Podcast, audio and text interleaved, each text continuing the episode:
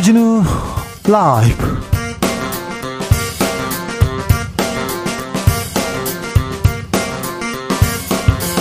2023년 1월 17일 화요일입니다. 안녕하십니까. 주진우입니다. 검찰 소환장을 받은 민주당 이재명 대표 어떤 선택을 하게 될까요?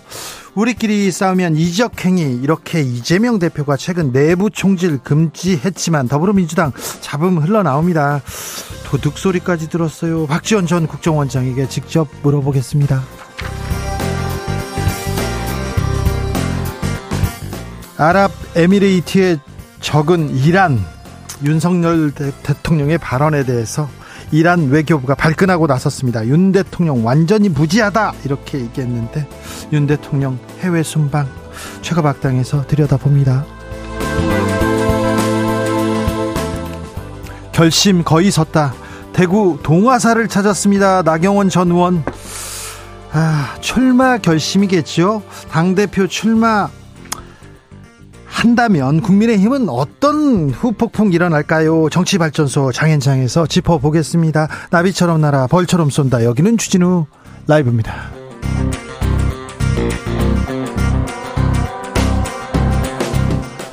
오늘도 자중차에 겸손하고 진정성 있게 여러분과 함께 하겠습니다.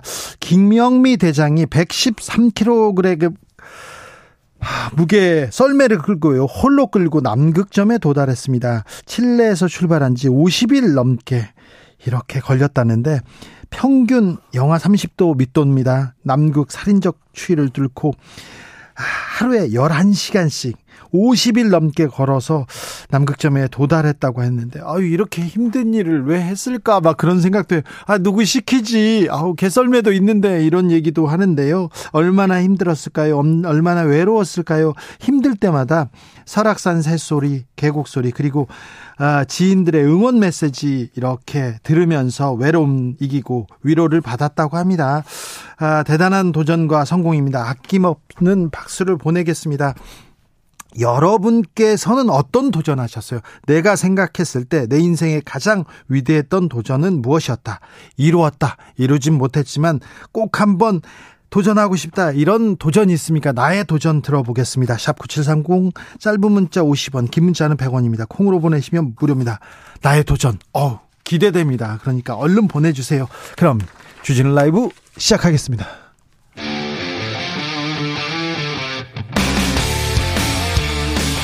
탐사보도 외길 인생 20년. 주 기자가 제일 싫어하는 것은?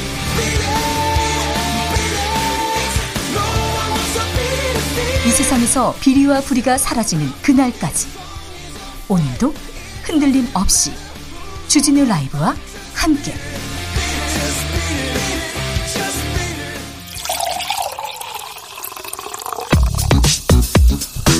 진짜 중요한 뉴스만 쭉 뽑아냈습니다. 주스. 정상근 기자 어서 오세요. 안녕하십니까. 정상근 기자의 인생의 도전은 무엇이었습니까? 예, 인생의 도전이요? 네. 네.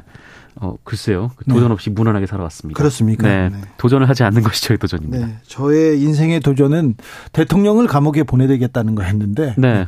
이루었어요. 이루었는데 이루었는데 다시 나와가지고 제가 쫓기고 있습니다. 어, 윤석열 대통령 이란을 아랍에미레이트의 적이라고 표현했습니다. 외교적 파장 커집니다. 네, 아랍에미리트를 국빈 방문 중인 윤석열 대통령이 현지 시간으로 15일 그 UAE에 파견된 국군 아크 부대를 방문했는데요.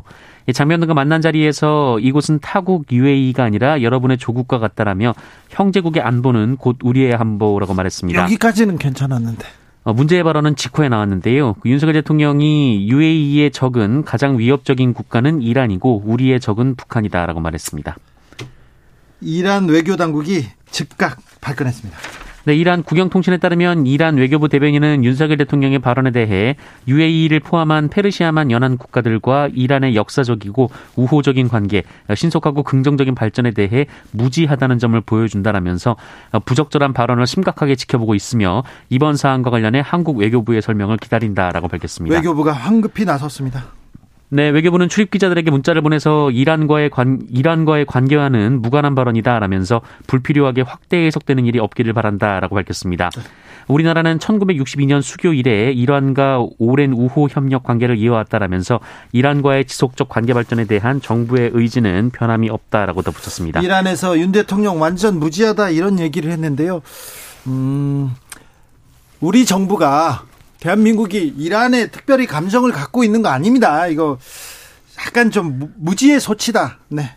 이란에 대한 다른 생각을 가지고 있는 건 아니다. 헤아려 달라. 이런 식으로 외교부에서 얘기하고 있습니다. 네. 이렇게 생각해 주셨으면 합니다. 더 외교적 파장이 더 커지지 않았으면 하는데 잠시 후에 짚어볼게요. 김성태 전 쌍방울그룹 회장 귀국했습니다. 네, 김성태 전 쌍방울그룹 회장이 오늘 오전 8시 30분쯤 인천국제공항을 통해 입국했습니다. 어, 수갑을 찬 채 모습을 드러냈는데요. 김성태 전 회장은 신경을 묻는 기자들의 질문에 본인으로 인해 회사에서 열심히 일하는 사람들이 상처를 받았다라면서 국민께 심려를 끼쳐 죄송하다라고 말했습니다. 어, 그러나 이재명 민주당 대표나 이재명 대표 측과의 관계 또 연락 여부에 대해서는 모릅니다라고 짧게 답했습니다. 네. 나경원 전 의원은 뭐 동화사로 갔어요? 네, 국민의힘 나경원 전 의원이 오늘 대구의 동화사를 찾았는데요. 이 동화사는 윤석열 대통령이 지난해 4월 당선인 신분으로 찾았던 절입니다. 네. 이 나경원 전 의원은 동화사에서 스님들과 차담을 했고요. 네. 이 자리에서 당의 분열과 불신의 벽을 허물고 서로 화합하는 당을 만드는데 혼신의 노력을 다하겠다라면서 어려운 나라를 바로 세우려는 윤석열 정부의 성공을 기원해달라라고 말했습니다. 대구 동화사를 찾아서 윤석열 정부 성공 기원 얘기를 했어요. 네, 또한 윤석열 대통령이 사의를 밝힌 자신을 굳이 해임한 것에 대해서도 해임이 대통령의 본의가 아니, 아니라고 생각한다라고 말했습니다. 그렇지만 윤핵관에 대해서는 나를 세웠습니다. 네, 나경원 전 의원은 SNS를 통해 국민과 대통령을 이간하는 당대표가 아닌 국민의 뜻을 있는 그대로 전달하고 일부 참모들의 왜곡된 보고를 시정하는 당대표가 필요하다라면서 이 대통령을 에워싸서 눈과 귀를 가리는 여당 지도부는 결국 대통령과 대통령 지지 세력을 서로 멀어지게 할 것이다 라고 말했습니다. 자, 나경원 전 의원은 출마할 결심을 한 걸까요? 잠시 후에 박지원 원장하고 이렇게 들여다보겠습니다. 정의당 이정미 대표 신년 기자회견을 열었습니다.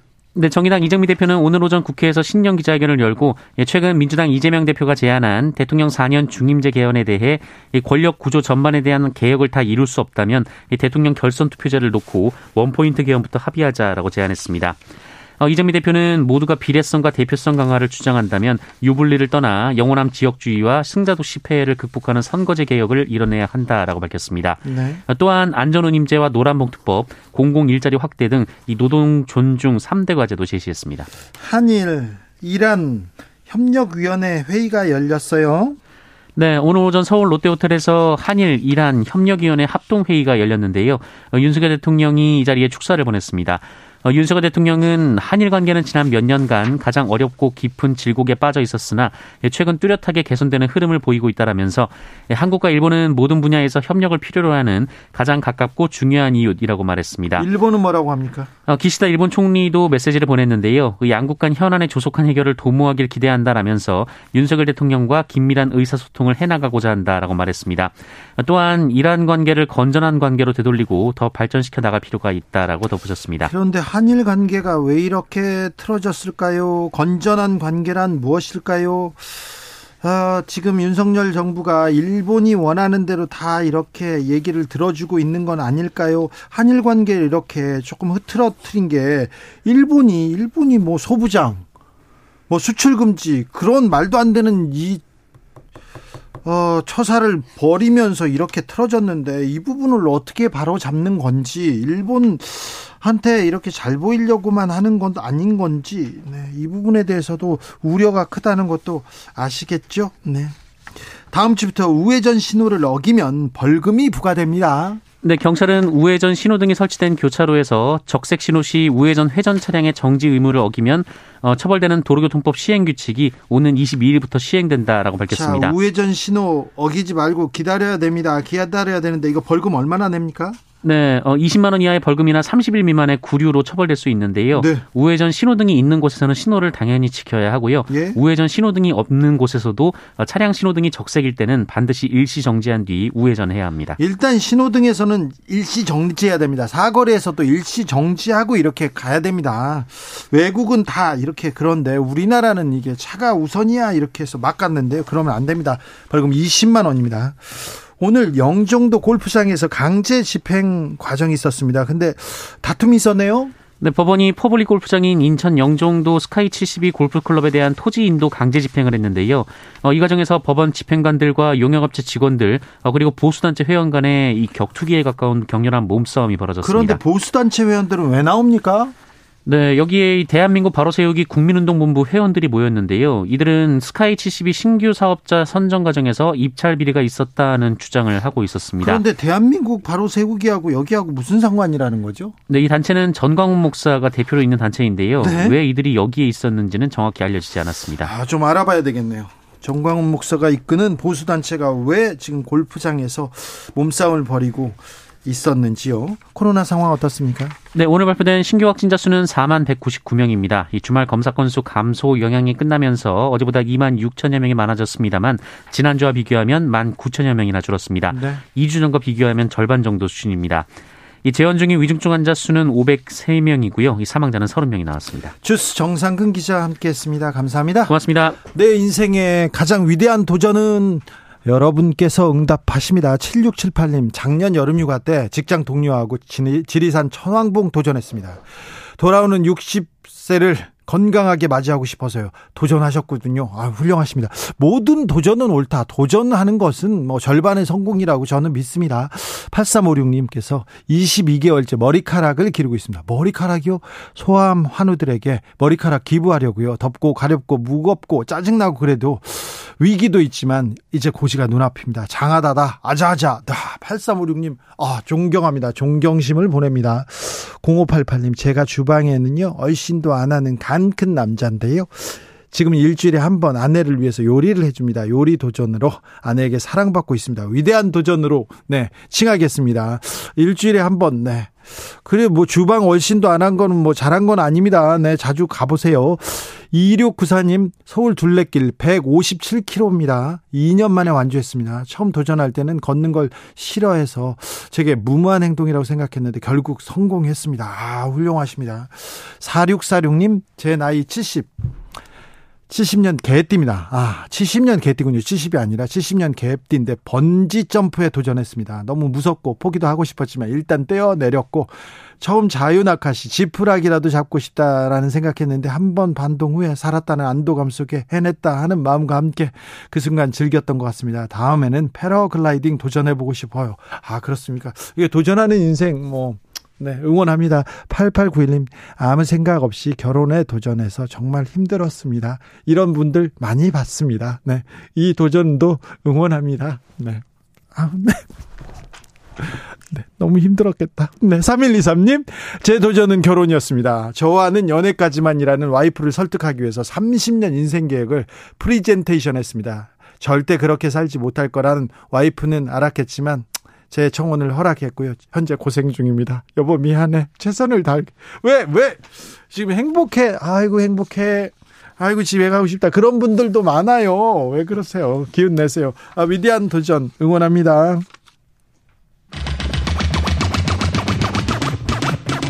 주진우 라이브.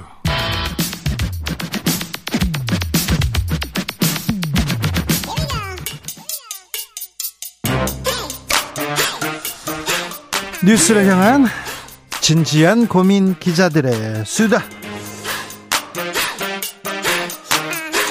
라이브 기자실을 찾은 오늘의 기자는 은지혁이요. 시사인 김은지입니다. 김은지 기자의 인생의 도전은 뭐, 뭐셨어요?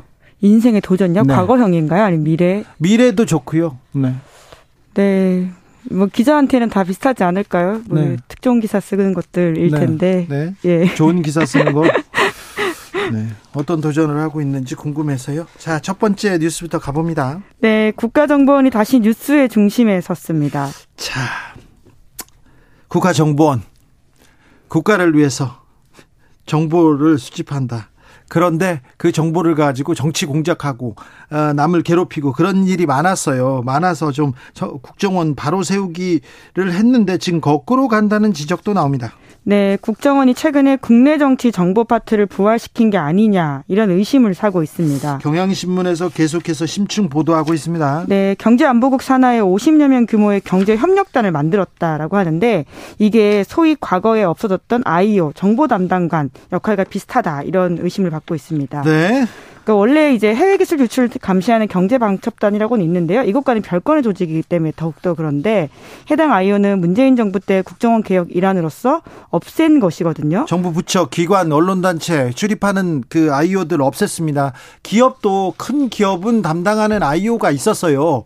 직원이 한 명씩 몇 개 기업을 이렇게 맡으면서 담당을 해요. 그러면서 나쁜 짓을 했어요. 나쁜 짓은 조금 이따 제가 말씀드릴게요. 네, 그러니까 권위주의 권위주의 정부 시절의 모습을 띠고 있는 것인데요. 사실 국가정보원이 해외 공작이라든지 해외 국가안보 관련된 것들을 하면 되는데 왜 국내 정치에 개입했냐 이런 비판들이 있었습니다. 네. 뿐만 아니라 또 이달 초에는 2차 장산하의 신원 검증 센터도 설치했다라고 하는데 2차 신원 검증이요? 네. 그러면 인사 검증을 국정원에서 본격적으로 한다면 다시 국정원 눈치를 보게 될 건데요.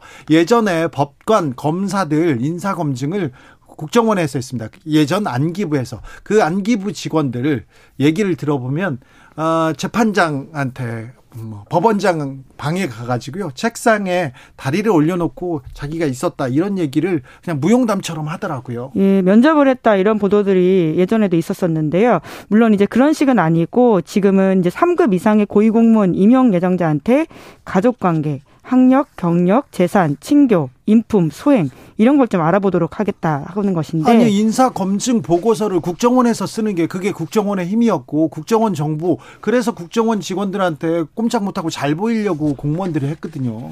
네 그렇습니다. 이제 말씀하신 것처럼 윤석열 정부에서는 민정수석실을 없애면서 공직자 정보 검증을 법무부 인사정보관리단에 설치를 한 바가 있거든요. 이 또한 그때 비판이 좀 있어서 일종의 법무부 시행령 개정으로 하고 정부조직법으로 하지 못했었습니다. 그래, 그래 우회로를 찾았다 이런 네. 이번에도 근데 비슷한 상황이라고 하는데요. 이러한 인사검증도 국정원법이 아니라 보안 업무 규정 시행 규칙 개정을 활용해서 우회로를 찾은 게 아니냐 이런 의심을 사고 있습니다. 옛날에는 민주당 출입, 뭐 국민의힘 출입 그런 사람들이 많아요. 그런 사람들이 있었어요. 그리고 뭐 시도지사, 지자체도 그렇고 언론사 출입도 있었어요. 아이오라고. 그런데 기업체도 그랬었는데 기업체 아이오가 어떤 나쁜 짓을 했냐면은 음 보수단체 있지 않습니까? 보수단체에서, 아, 저기 야당 대표나 야당 정치인, 야당, 그리고 또 언론인 집 앞에 가가지고 시위를 벌입니다. 시위를 벌이는데 그게 돈이 필요하지 않습니까? 그럴 때 이제 경제 담당 아이오가 가서 야, 기업체에서 돈 내! 이런 식으로 얘기를 해가지고 전경련, 그리고 삼성이나 이런 데에서 돈을 받아서 폭식투쟁, 아, 이, 저 세월호 참사 폭식 투쟁 그런 데서 주도했어요. 그때 다 국정원이 움직였어요. 이걸 윤석열 검사가 수사를 해가지고 밝혔는데 그런데 댓글 부대도 있었지 않습니까? 정치 개입하면 안 되는데 그런데 아, 국정원 개혁이 정치 개입을 차단하기 위한 개혁이었는데 이렇게 또 역, 역행하네요. 네, 그러니까 말씀처럼 그러한 일들이 벌어진 게 불과 10년, 15년 전 일이거든요. 이걸 바로잡기 위해서 2021년에 국정원법 개정에서 국내 정부 수집을 금지했던 겁니다. 그러니까 국정원이 국내 정치에 개입하는 것을 원천 차단하겠다라는 취지였었는데 5년, 6년 전이었죠. 네. 네.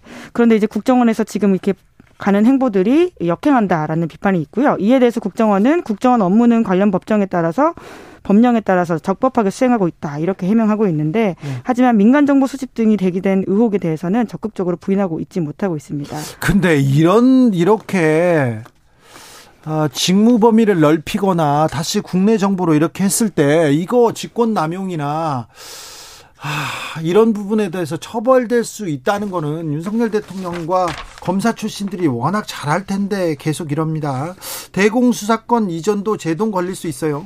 네, 이것도 국정원 개혁의 핵심 일환이었거든요. 과거에 국정원이 간첩 조작해서 유우성 간첩 조작 사건 만들고 이런 것들 아마 기억을 하실 겁니다. 간첩을 잡는 게 아니라 조작했죠. 네, 이제 그런 것들도 근래 있었던 일인데요. 그러다 보니까 대공수사권을 경찰에 넘겨서 하는 내용들이 국정원법이 통과된 바가 있는데 그러니까 국정원은 정보 업무에 집중을 하고요. 수사는 경찰이 하게 하겠다. 라고 하는 것이었는데 CIA나 영국의 M16, 16처럼 이렇게 하겠다라고 네. 하는 것이거든요. 하지만 최근에 네. 예, 다시금 또 이런 것들이 좀 바뀌고 있는 모습인데요.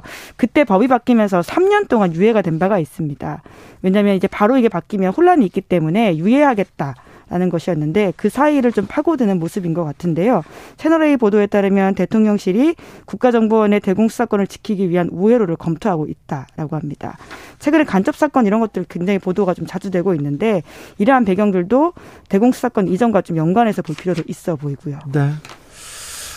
국정원이 정치에 개입하면 안 되지 않습니까? 군이 정치에 개입하면 안 되지 않습니까? 그런데 아, 개입했었죠. 그때 댓글 달고 막 그랬죠. 댓글 달던 김하영 씨는 승진해가지고 잘 계시죠.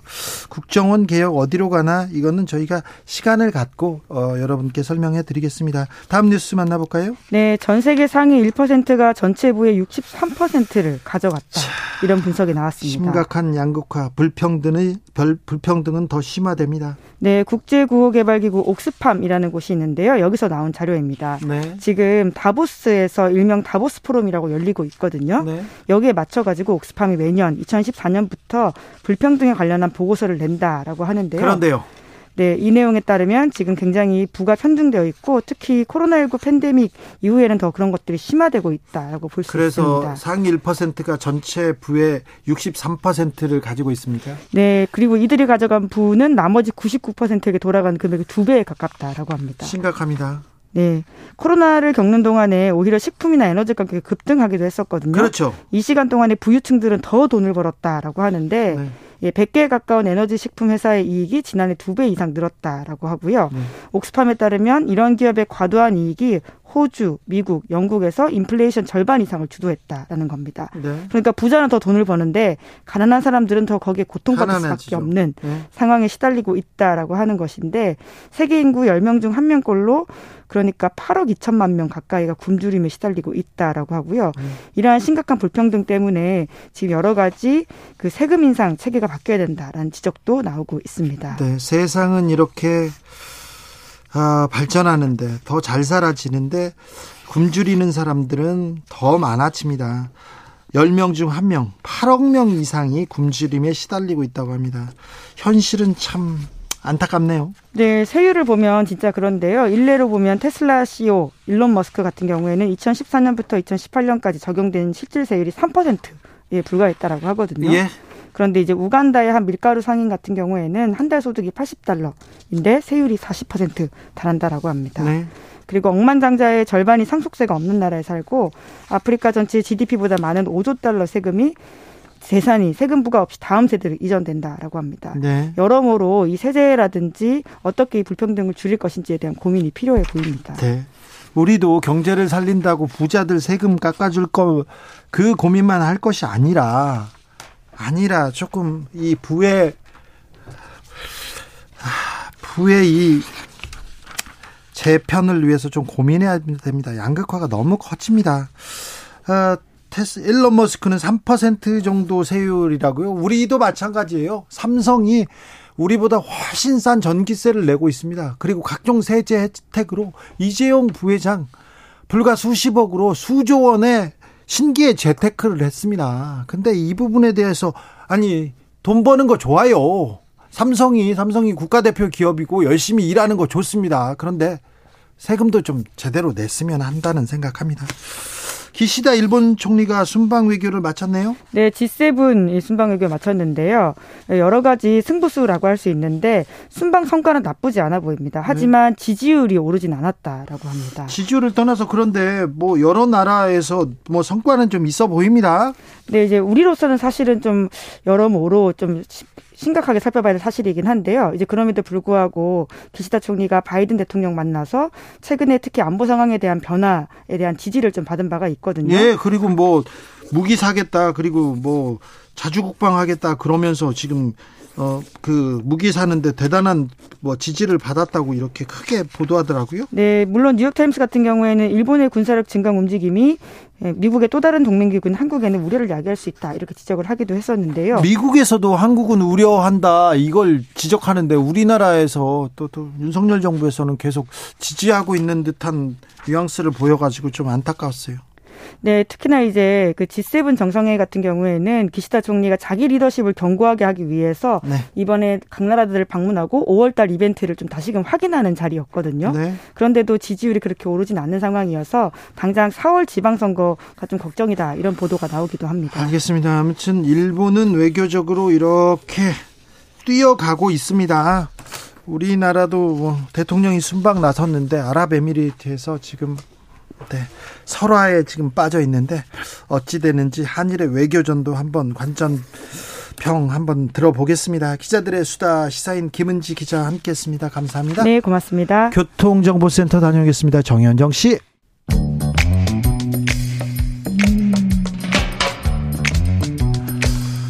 오늘의 정치권 상황 깔끔하게 정리해 드립니다. 여당 야당 크로스 최가박과 함께 최가박당. 여야 최고의 파트너입니다. 주진우 라이브 공식 여야 대변인 두 분 모셨습니다. 최형두 국민의힘 의원 어서 오세요. 네 안녕하십니까. 박성준 더불어민주당 의원 어서 네, 오세요. 안녕하세요. 네. 예. 어, 최형두 의원님. 네. 어, 언론인으로 계시다가 네. 이 정계 뛰어든 거는 굉장히 큰 인생의 도전이었을 거예요. 하, 도전이죠. 그렇죠. 도전인데, 예. 뭐 그런 제가 사실은 하려고 했으면 한 30대에 네. 젊은 비수리 할 때도 들어올 그렇게 했는데 그때는 또 정치가 싫어서 안 하다가 뭐 네. 차츰 찾아 보니까 뭐 그 물가에 놀다가 물에 빠진 꼴이 됐습니다. 물가에 놀다 물에 빠졌다. 박성준 의원님 저는 원래 정치를 좀 하려고 그랬었고요. 계속. 아, 그래요? 네, 그래서 하다가 준비를 좀 했었는데 네. 사실 정치 첫 출마가 굉장히 어렵거든요. 네. 어, 정말 바늘 꽂을 때도 없을 정도로 상당히 출마 자체가 어려운데 그래서 잘 해서 네. 초선이 됐습니다. 벌써 그런데 이제 3년 지나고 내년에 선거네 벌써. 그러니까요. 시간 빠르죠. 자, 빠릅니다. 현안으로 가보겠습니다. 윤석열 대통령 순방 어떻게 보고 계십니까? 박성준 의원부터. 이제 외교는 그 한스모게소라는 유명한 학자가 그런 얘기를 해요. 어, 불가능한 것을 가능하게 한다. 네. 그리고 이제 비스마르크는 그런 얘기를 하거든요. 또 가능성이 예술이다 이런 얘기를 하는데. 그렇죠. 그 윤석열 대통령은 하여튼 외교 나가면 가능한 것을 불가능하게 만드는 그런 예술적인 모습이 좀 있다. 가능을 불가능하게요? 네, 그런 그리고 특히 이제 외교의 화법이라고 하는 것은 직설 화법을 쓰면 안 되는 거거든요. 외교에 있어서의 말이라고 하는 것이 매우 고도화된 고도화된 언어를 쓰고 정제된 언어를 써야 되기 때문에 실질적으로 어떻게 보면 준비된 언어만 하는 거거든요. 사실은요. 그 직설 화법을 쓰면 안 되는 거예요. 그래서 간접 화법이라든가 은유법이라든가 완곡어법을 써서 우회적 편을 표현을 하는 것이 외교의 언어인 건데 그냥 감정을 토로해버리면 그거 자체가 외교 분쟁이 되는 거거든요. 그런 사태가 된 거예요. 그러니까 이란을 적으라고 하는 순간 우리의 적이 돼버리는 거 아니겠습니까? 그런 순간에 외교의 언어 자체가 실패한 언어가 되고 외교 참사를 일으킨 건데 더 큰 문제는 이런 문제를 인정하고 더 개선해야 되는 건데 아니라고 뻔뻔하게 하다 보니까 더욱더 악순환의 고리가 이미 아, 들어와 있다. 이거 큰일입니다, 진짜. 외교 참사입니까? 외교 참사죠, 이거는. 아유, 하도 뭐 외교 참사 참사해서 이제는 뭐 마치 그 양치기 소년 거짓말하는 것처럼 처음에 깜짝 놀랐다가 뭔가 자세히 봤더니 아니 이걸 가지고 그렇게까지 우리 우리 그 국회에서 우리 국내에서 이야기할 일인가 생각이 듭니다. 자, 그 윤석열 대통령이 뭐 이란을 우리 적이라고 그랬습니까? UAE 그 예 우리 본 아크 부대 우리 그 평화 유지군이죠. 네. 찾아가지고 이 여러분들이 여기 여기가 여러분의 조국이다. 우리 형제 국가 UAE 안보는 바로 우리의 안보다. 그 UAE 적은 가장 위협적인 국가는 이란이고 이게 이제 우리 한국말로 우리 병사들한테 한 이야기입니다. 이게 어떻게 알려져 가지고 어 이 저 이란 국영 이란 통신에서 아이아라나의 통신에서 이란 외무 대변인이 이제 정중하게 네. 우려스럽다는 이야기를 했어요. 우려스러운 거죠. 당연히. 그래서 네. 한국 정부의 입장을 기다린다 이랬습니다. 그럼 우리 해명하면 되는 거예요. 그런데 우리 장병들한테 격려하는 과정에서 대통령실이 이렇게 해명했습니다. 현재 한 이란 양자 관계와는 무관한 것이고 근데 여기는 우리 민주당 사람들은 종종 이걸 가지고 우리가 이란을 적이라고 했다고 또 이렇게 뻥튀기를 합니다. 아랍에미레이트의 적은 이란이다 이런 그럼요. 아랍에미레이트가 오죽하면 그래서 우리 방산 협력을 하고 우리랑 안보 협력을 하고 또 에너지 독립을 위해서 원자력을 또 도입하고 하겠습니까? 그리고 이번에 엄청난 그 중동의 제2의 붐을 일으킬 만한 그런 투자 실적과 그런 걸 유치하지 않았습니까? 이제 그래서 UAE 어, 아크 부대 이것도 사실은 잘 아시면은 우리 민주당 의원님도 잘 아셔야 되는데 이전에 우리가 조금 소홀히 하다가 한번 난리가 났어요. 그래서 임종석 비서실장이 가가지고 문재인 정부 초기였어요. 예, 예. 가서 그때 부랴부랴 뭐 탈원전 한다고 우리 UAE 에 투자했던 어, 지금 짓고 있는 원전은 아무 문제가 없을 겁니다. 그래서 UAE 아크 부대다 부대 그때 다시 또 강화되었습니다. 그때 방문한 것도 임종석 실장이에요. 이처럼 지금 우리가 외교 안보 관계, 외교 안보 협력 관계, 당장 우리가 지금 어려워진 세계 경제 속에서 그나마 중동 국가의 신뢰를 얻고 중동 국가에서 투자를 유치하고 우리가 엄청난 또 어, 어떤 비, 저 비즈니스 기회를 얻고 있지 않습니까? 예. 또 그걸 가능했던 네. 것이 유의 아크 부대. 이거는 제가 아이고 제발 좀 드릴게요. 단편적으로 음. 이렇게 뭐 양치기 소년처럼 자꾸 뭐 하면 참사다 뭐 하면 이러지 말고 네. 한 봅시다. 지난 정부 때이 그러니까. 정말 공을 들였던 것이고 그걸 이어받는 것이 거기 가서 우리 군 군인들 위로 예, 저 격려한다고 자, 대통령이 지금 네. 우리 군인들 격려하는 자리에서 아랍에미레이트의 적은 이란이다. 이 발언은 좀 실수는 맞죠. 그런데 그러니까 그게 우리 뭐 박승균 의원이 이렇게 흥분하시고 또 참사고 그 전에 없는 참사까지 만들어서 양치기 소년처럼 크게 이야기하면 이제 국민들 두번 세번 제가 한번 한 번만 해도 사람들이 깜짝 놀라는 자꾸 그러니까 아니, 이제 막 지겹습니다 솔직한 이야기로 외교의 언어를 적을 적이라고 하지 않죠. 그리고 그래서 고도화된 언어를 쓰는 거고요. 제가 한 번 말씀드릴게요. 제가 오늘 그러면서 갑자기 생각난 책이 하나 있더라고요. 2008년도에 실패한 외교라는 책이 있었어요. 네. 그 당시 제가 이제 학구열에 불탔을 때 네. 봤던 책인데 아마 기억하실 것 같은데. 몰라요, 저는. 찰스 프리처드라고. 최형두님 아신다. 표정 보니까 알아. 찰스 프리처드가 어떤 얘기 책을 쓰냐면 실패한 외교인데. 아, 제 프리처드. 예, 예, 예, 압니다. 저, 알죠. 저는 여러 번 만나보고 제가 잠깐 이 책을 예. 뭐안 만나 저는 만나본 적은 없는데 이분이 어떤 책을 쓴 거냐면 실패한 외교인데 클린턴 부시 정부에서 대북 협상 특사로 활동했던 분인데. 그렇죠.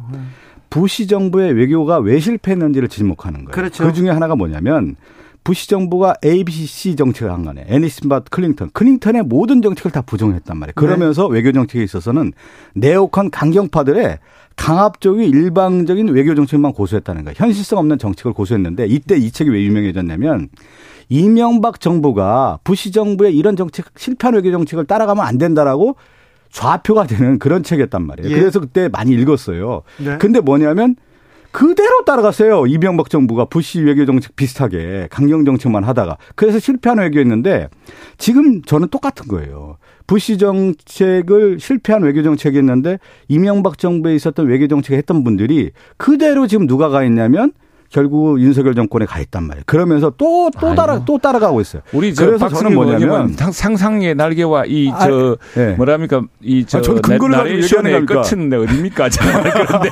아니, 눈동자가 인정하는 눈동자예요, 최영주 의원님. 네, 그래서 저는 뭐냐면, 아니, 이 얘기를 드리는 거예요. 아니, 우리가 뭐 이 책이, 아이고, 이 책이 무슨 뭐 아닙니다. 뭐 절대 뭐 맞다 이런 게 아니라 네. 참고로 해야죠. 왜 그러냐면 지금 이, 이 윤석열 정권이 그대로 따라가고 있어요. 아니에요. 맨날 제발, 적이라고 하고 맨날 뭐 제발. 뭐 강경 발언만 처음에 하고. 우리 박성중 의원님 이야기하다가 아 진작에 듣고 했는데 이 보니까 지금 민주당 분들은 이게 뭐 박 의원이 아니고 민주당 분의 이 화법이 보니까 일단 과거에 실수했지 하면 뭐 실수가 논란이라 그래요. 그러면 논란이라 놓고 그 지난번 참사했잖아요. 그리고 또 참사 또 이었다 그러고 자꾸 그러니까 제프리 차드 그 사건은 사실은 거기에는 우리가 북미 간에 여러 가지 클린턴 때때 거의 수교까지 갔지 않습니까? 예. 그때 결정적인 찬스를 놓쳤던 걸 미국 외교관들도 안타까워했고 예. 잭 프리처드도 그런 사람 중에 한 사람입니다. 네.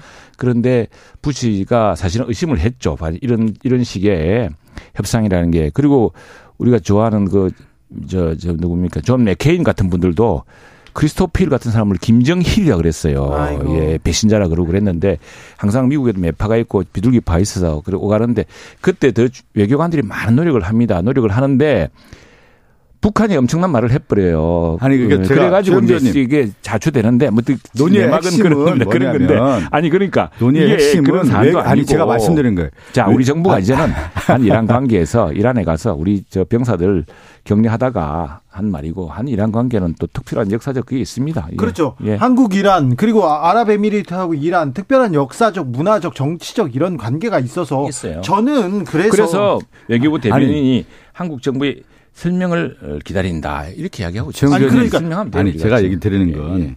지금 얘기하잖아요. 외교의 현장이라고 하는 것이 얼마나 중요합니까? 국익이 되는 거고 또 이란 관계라는 거 분명히 있는 거 아니에요. 그런 것들을 다 생각해서 말하는 것이 대통령의 외교의 언어인 거죠. 그런데 예. 그러니까 대통령한테 대통령실에서 외교부에서 제대로 좀 써줘야죠. 여기까지 얘기하자고 이 얘기를 해야 되는데 저는 이 외교부한테 묻고 싶어요. 그 UAE에 가면은 또 현장에 가서 우리 군인 장병들이 있고 근데 이야기 아까 길게 했던 이야기가 왜 우리가 UAE에서 이 원전을 지난번 문재인 정부 때 조금 위태로 왔던 상황 왜냐하면 국내에서 탈원 산다 그러니까 UAE가 그렇다면 우리가 한국에서 이렇게 짓고 있는 원전은 어찌 되는 것이냐라고 이걸 이제 상당히 위태롭게 봤단 말이에요. 그래서 아크 부대 이 파병도 연장해주고 임종석 실장이 가서 격려도 하고 그랬던 거 아닙니까? 그런 선상에서 이 사람들이 실제로 이러한 이 UAE가 굉장히 위협을 느끼고 있습니다. 있는 상황에서 당신들의 역할이 우리 그러니까. 그 중동의 이런 평화를 지키는 것이다라고 이야기는 과연 나온 건데 그 과정에서 그 현실을 현실로 이야기했던 겁니다. 근데 그게 한 이란 관계는 아니기 때문에 아니 또 우리 내가 사실. 오늘 다른 방송에서도 뭐 굉장히 놀, 뭐 화들짝 이야기를 하길래 오늘 가만히. 국영 IRNA 통신에 나시르 카난, 카난이 이란 외무부 대변인 말을 읽어보니까 아 이거 우리 좀 우리한테 이럴 수가 있느냐라는 취지고 그렇죠. 윤 대통령 예, 완전 아니, 무지하다 제가 그냥 한 이렇게 말씀 최영도 그렇지 의원님 여러 가지 말씀을 하셨으니까 역사지고 어 그래서 아니, 의원님. 한번 저도 얘기 좀 할게요.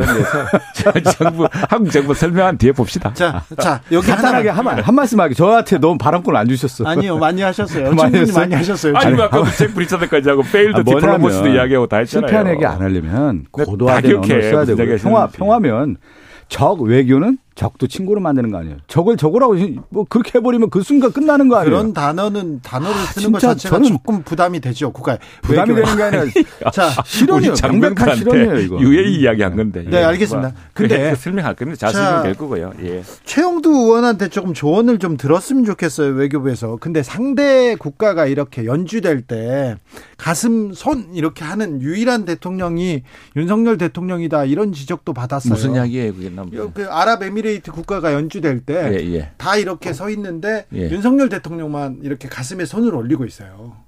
그 그렇게 하면 맞는 거 아닙니까? 우리 보통 그렇게 하지 않습니까? 다른 나라 국가 원수들은 그렇게 안 다른 나라 국가 나는 오히려 그게 오히려 우리나라의 대통령이 어 외국의 국기에 대해서 국가에 대해서 정중한 태도를 표시하는 방법 아닌가요? 아니죠. 외교에 이제 어. 프로토콜이라고 하는 게 분명히 있는 건데 그걸 따라가야죠. 또 뭐. 그 다른 아니 외교에 프로토콜이 있는데 또 윤석열 대통령만 안 지키면 그러면은 되는 거 아니, 아니에요. 근데 그러니까 뭐냐면 이거 외교의 음. 프로토콜이라고 하는 것은 근데 그 사소한 거 아닙니까 좀? 아니, 사소한 것도 좀 지켜주면 안 아니, 돼요? 사소하죠.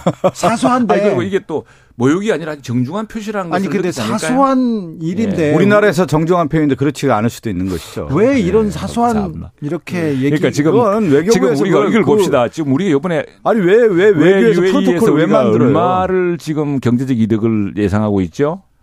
왜 그런 이야기는 안 수십조 합니까? 원 얘기하죠. 근데 아니 제가 잠깐만 오늘 그 얘기를 좀 들었는데 보통 외교 대통령이 외교 순방을 하잖아요. 외교부가 난리 나는다는 거예요. 예행 연습하고 어떻게 하고 어떻게 시간 체크도 하면서 거기에서 어떤 자세가 돼야 되고 이런 것들을 지금도 하겠죠. 다 한다는 거예요. 하죠. 근데 보면은 거기서 잔실수가 너무 많아요. 지금 보면은. 그거는 외교부가 실수한 것인지 대통령이 실수한 것인지 더 추후에 좀 뭐 고치면 안 됩니까? 대통령은 다자회에 가서 사진 타임을 놓쳐가 사진도 안 나오고 한 그런 일도 있었는데 뭐 그런 일은 이제 간혹 있는 일인데 예, 그거 뭐 우리 대통령이 했던 큰 역할 또 양국 관계라든가 다자 관계에서 이룬 그런 역할 이런 것들을 좀 중시로 봐야 되고요. 네.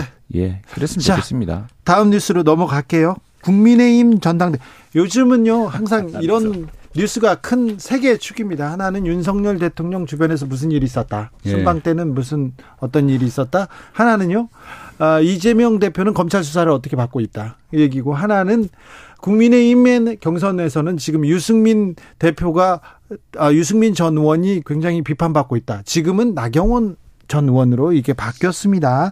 국민의힘 전당대에 나경원 전 의원은 대구 동화사로 가셨어요. 왜 이렇게 정치적 결심을 할 때 이렇게 전례 가는 걸까요? 제가 먼저 얘기할까요? 네. 네. 박성윤 씨 잘해서 좋게 해석해 주세요. 아니 저는 좋게 얘기해요.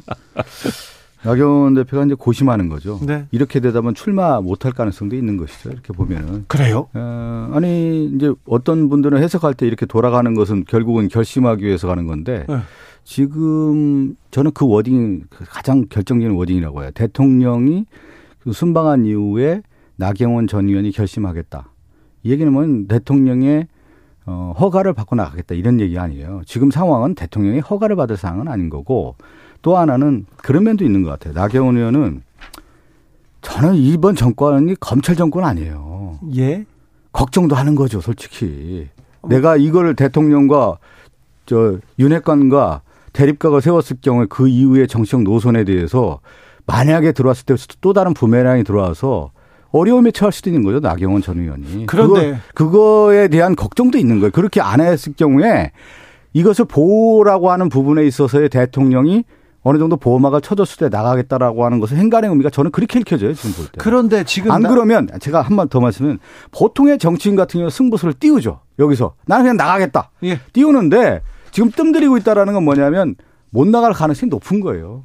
음. 제가 볼 때는 그래요. 최영도 의원님 어, 제가 전당대 검찰도 선관위원이어서 아, 네. 네, 제가 이 문제 조심스럽습니까? 예, 근데 저는 우리 전당대가 국민의힘 전당대가 뭐 그냥 당권 주자 뭐 당권 주자는 말도 어불성설입니다. 무슨 당권입니까? 당이 뭐 한 사람의 권, 뭐 권력 속에 들어가는 것도 아니고 또 이른바 당권 주자 때문에 당패 나가고 있는 지금 민주당도 보고 있지 않습니까? 그래서 왜 자꾸 또 믿어? 그래서 아니, 지금 아니, 저는 저는 이제 사실은 지금 소수 남- 여당으로서 어 이제 문재 윤재 윤석열 정부의 성공을 뒷받침할 수 있는 그런 정책 능력 또 당원들의 큰 열망을 수용할 수 있는 정당을 만들기 위한 것이 될 거라고 보고 여기에 지금 여러 가지 작은 에피소드들 뭐 반전들이 엎치락뒤치락 하고 있는데 저는 결국에는 한 100만 명 되는 우리 책임 당원들이 큰 이 시기에 필요한 정부가 무엇이냐, 이 시기에 필요한 여당이 무엇이냐, 이 시기에 필요한 국민의힘이라는 정당은 어떤 모습이 되야 될지 결정하실 거라 봅니다. 네. 그래서 뭐그그 과정에서 지금 작은 물줄기가 요동치고 뭐 이런 거라고 저는 보고요. 네. 네.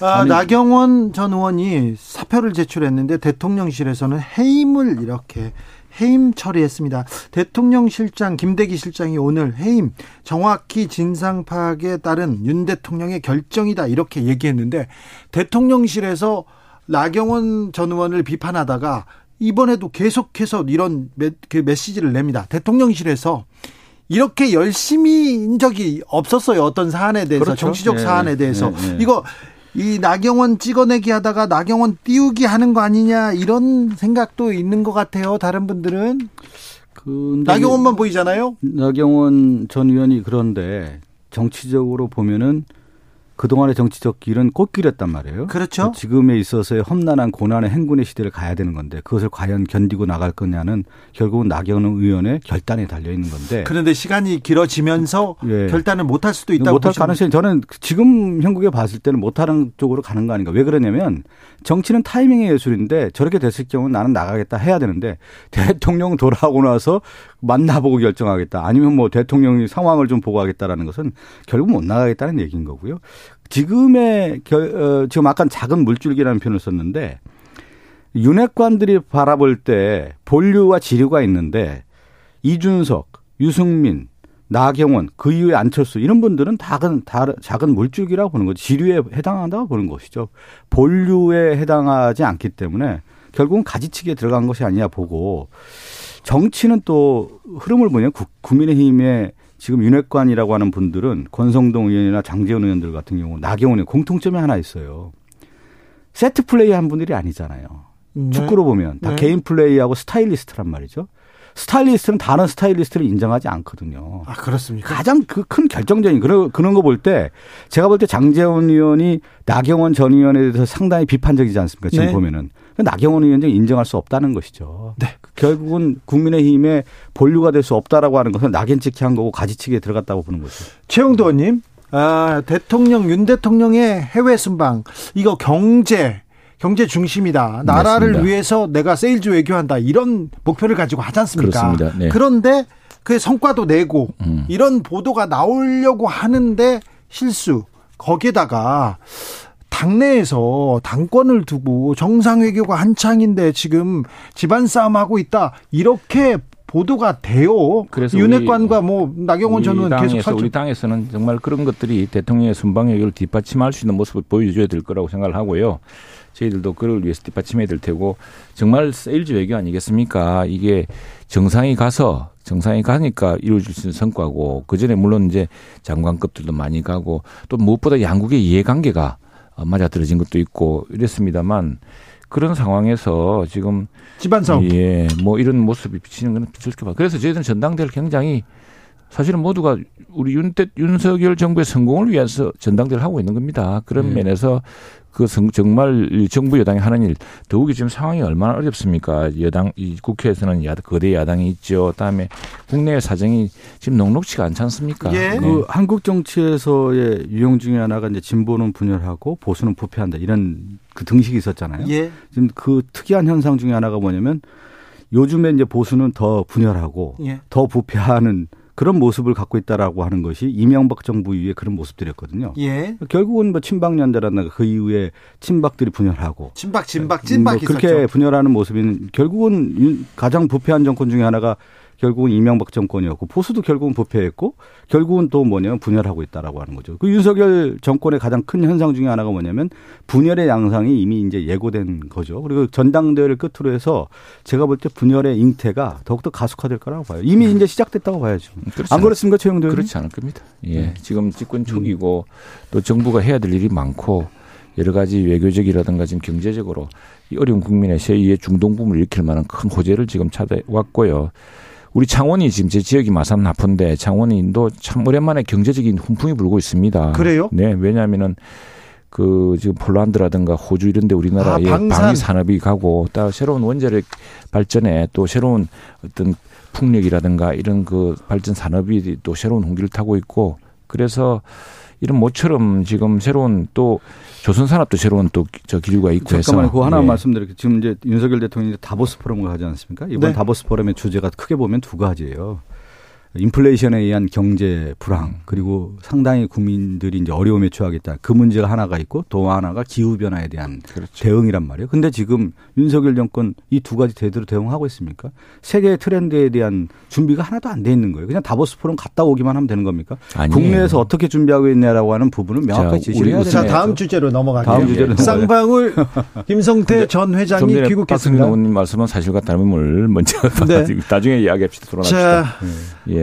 예. 그 검찰은 예. 어, 소환 조사 엿새 만에 이재명 대표를 또 소환하겠다고 소환장을 보냈습니다. 네 그리고 쌍방울 전 회장이 귀국했습니다. 네 1년의 상황 어떻게 보고 계십니까? 결국은 지금 음, 윤석열 대통령 들어 윤석열 정권 들어오면서 8개월 동안 검찰 수사만 하고 있는 거 아니겠어요? 그리고 지금 보면 정치 검찰이 몇 가지 진술만 가지고 언론 플레이 하면서 구체적 증거도 나오고 있지 않은 상황에서 계속 검찰의 수사는 그렇게 진행되고 있단 말이죠. 어, 야당 탄압, 그리고 결, 이재명 당 대표를 제거시키기 위한 모든 움직임에 의한 일련의 과정들이 지금 전개되고 있는 모습인 것이죠. 음. 최영도 의원님. 예, 예, 이 모든 사안이 민주당 내부에서 내부 민주당 내부의 경선 과정에서 불거진 고소고발 또 내부 비리 제보로 시작된 것이고 그다음에 문재인 대통령실 검찰에서 시작한 수사입니다. 그래서 공범들이 다 그때 지금 잡혀 들어가 있는 겁니다.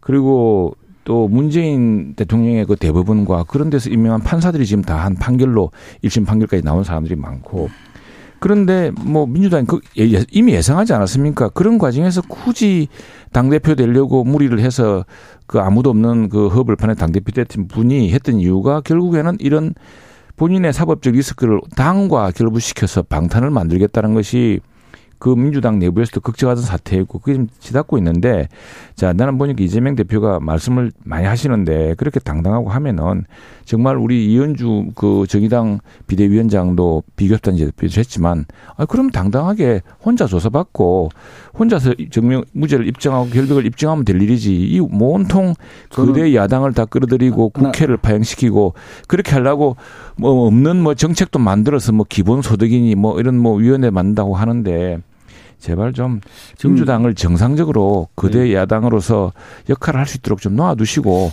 본인의 사법 리스크는 자신 있으면 당당하게 좀 하나 예, 좀 말씀드리겠습니다. 뭐 어쨌든 지금 검찰 수사가 진행되는 가운데 지금 이 수사의 전국의 모든 전선의 핵심은 누굽니까? 한동훈 법무부 장관이 야당 수사에 대해서 무슨 판결 내리듯이 다 말을 늘어낸, 늘어낸단 말이에요. 내놓고 있어요. 그리고 비상식적인 발언을 계속 하고 있잖아요.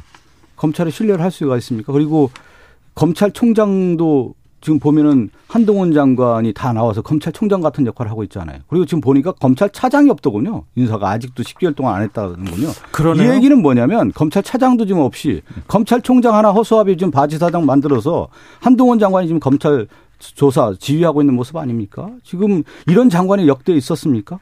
야당 수사하는 데 전면에 나타나서 모든 수사를 지금 지휘하고 있는 모습인데. 아니, 검찰총장이 이제- 네. 바지는 아니고요. 아니죠. 아니 그렇게 만들고 있잖아요. 검찰총장도 한동훈 개라고 볼 수는 그렇게, 그렇게 안- 아니 검찰총장을 그렇게 만들고 있잖아요. 한동훈, 한동훈 장관이. 그 자기가 먼저 나와서 말합니까? 민주당에서 뭐 법사위에서 묻고 따져 묻고 하니까 답변하면서 나오는 걸 가지고 또 말을 하면 그러면 묻지를 마시든지.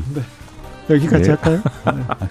아니 그 역대 장관에 그런 사람 없었습니다. 최영두, 박성준 두 분과 함께했습니다. 저는 2부에서 박지원 전 국정원장과 돌아오겠습니다.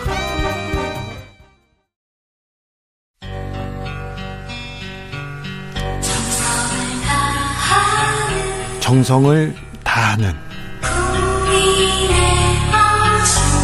국민의 방송 KBS 주진우 라이브 그냥 그렇다고요.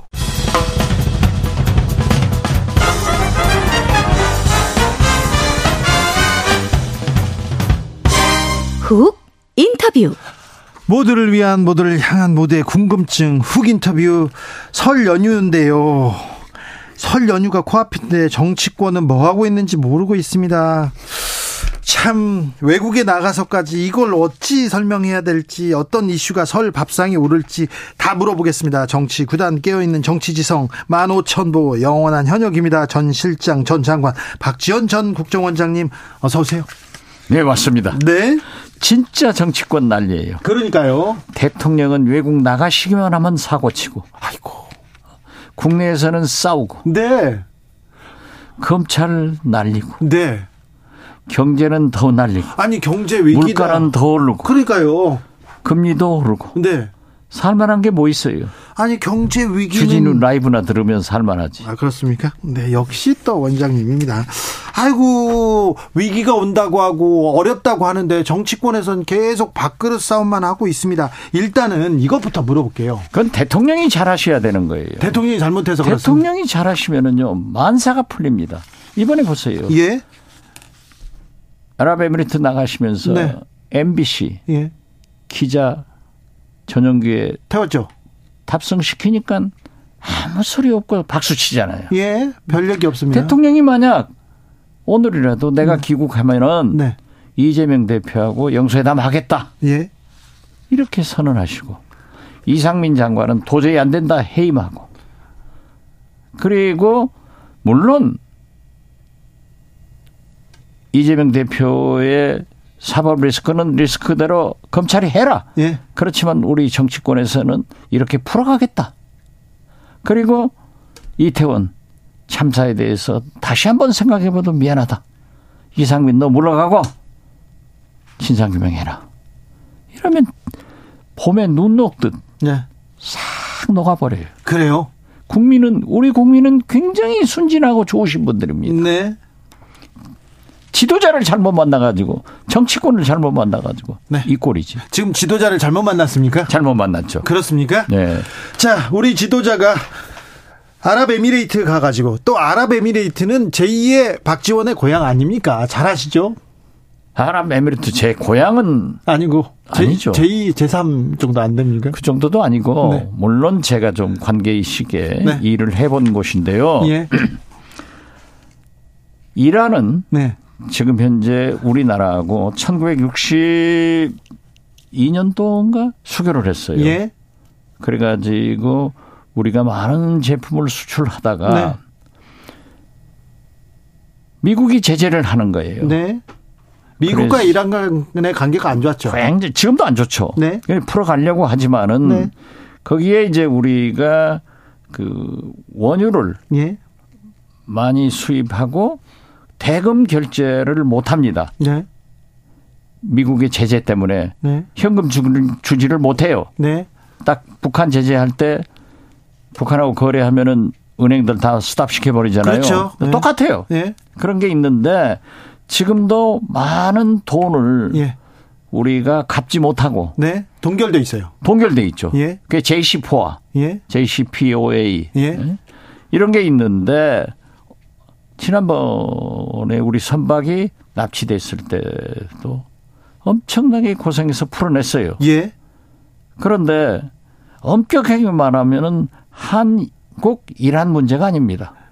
미국과 미국 이란 문제죠. 그렇죠. 여기에 지금 우리는 딸려가 있는 딸려가 있는 거예요. 딸려가 있어요. 근데 조용히 지금 딸려가 있는데 네, 그걸 조용히 해결하려고 이제 예를 들면은 거기에서 우리 뭐 제품들 특히 의료기기 같은 것을 많이 수출해야 되는데 결제의 방법이 없어요. 예. 그렇기 때문에 우리 있는 돈을 가지고 이렇게 뭐 우회 제출 우회한다 어쩐다 하지만은 그것도 미국의 허가를 받아야 되니까 또 미국에서도 상당히 그걸 풀어주려고 노력을 합니다. 네.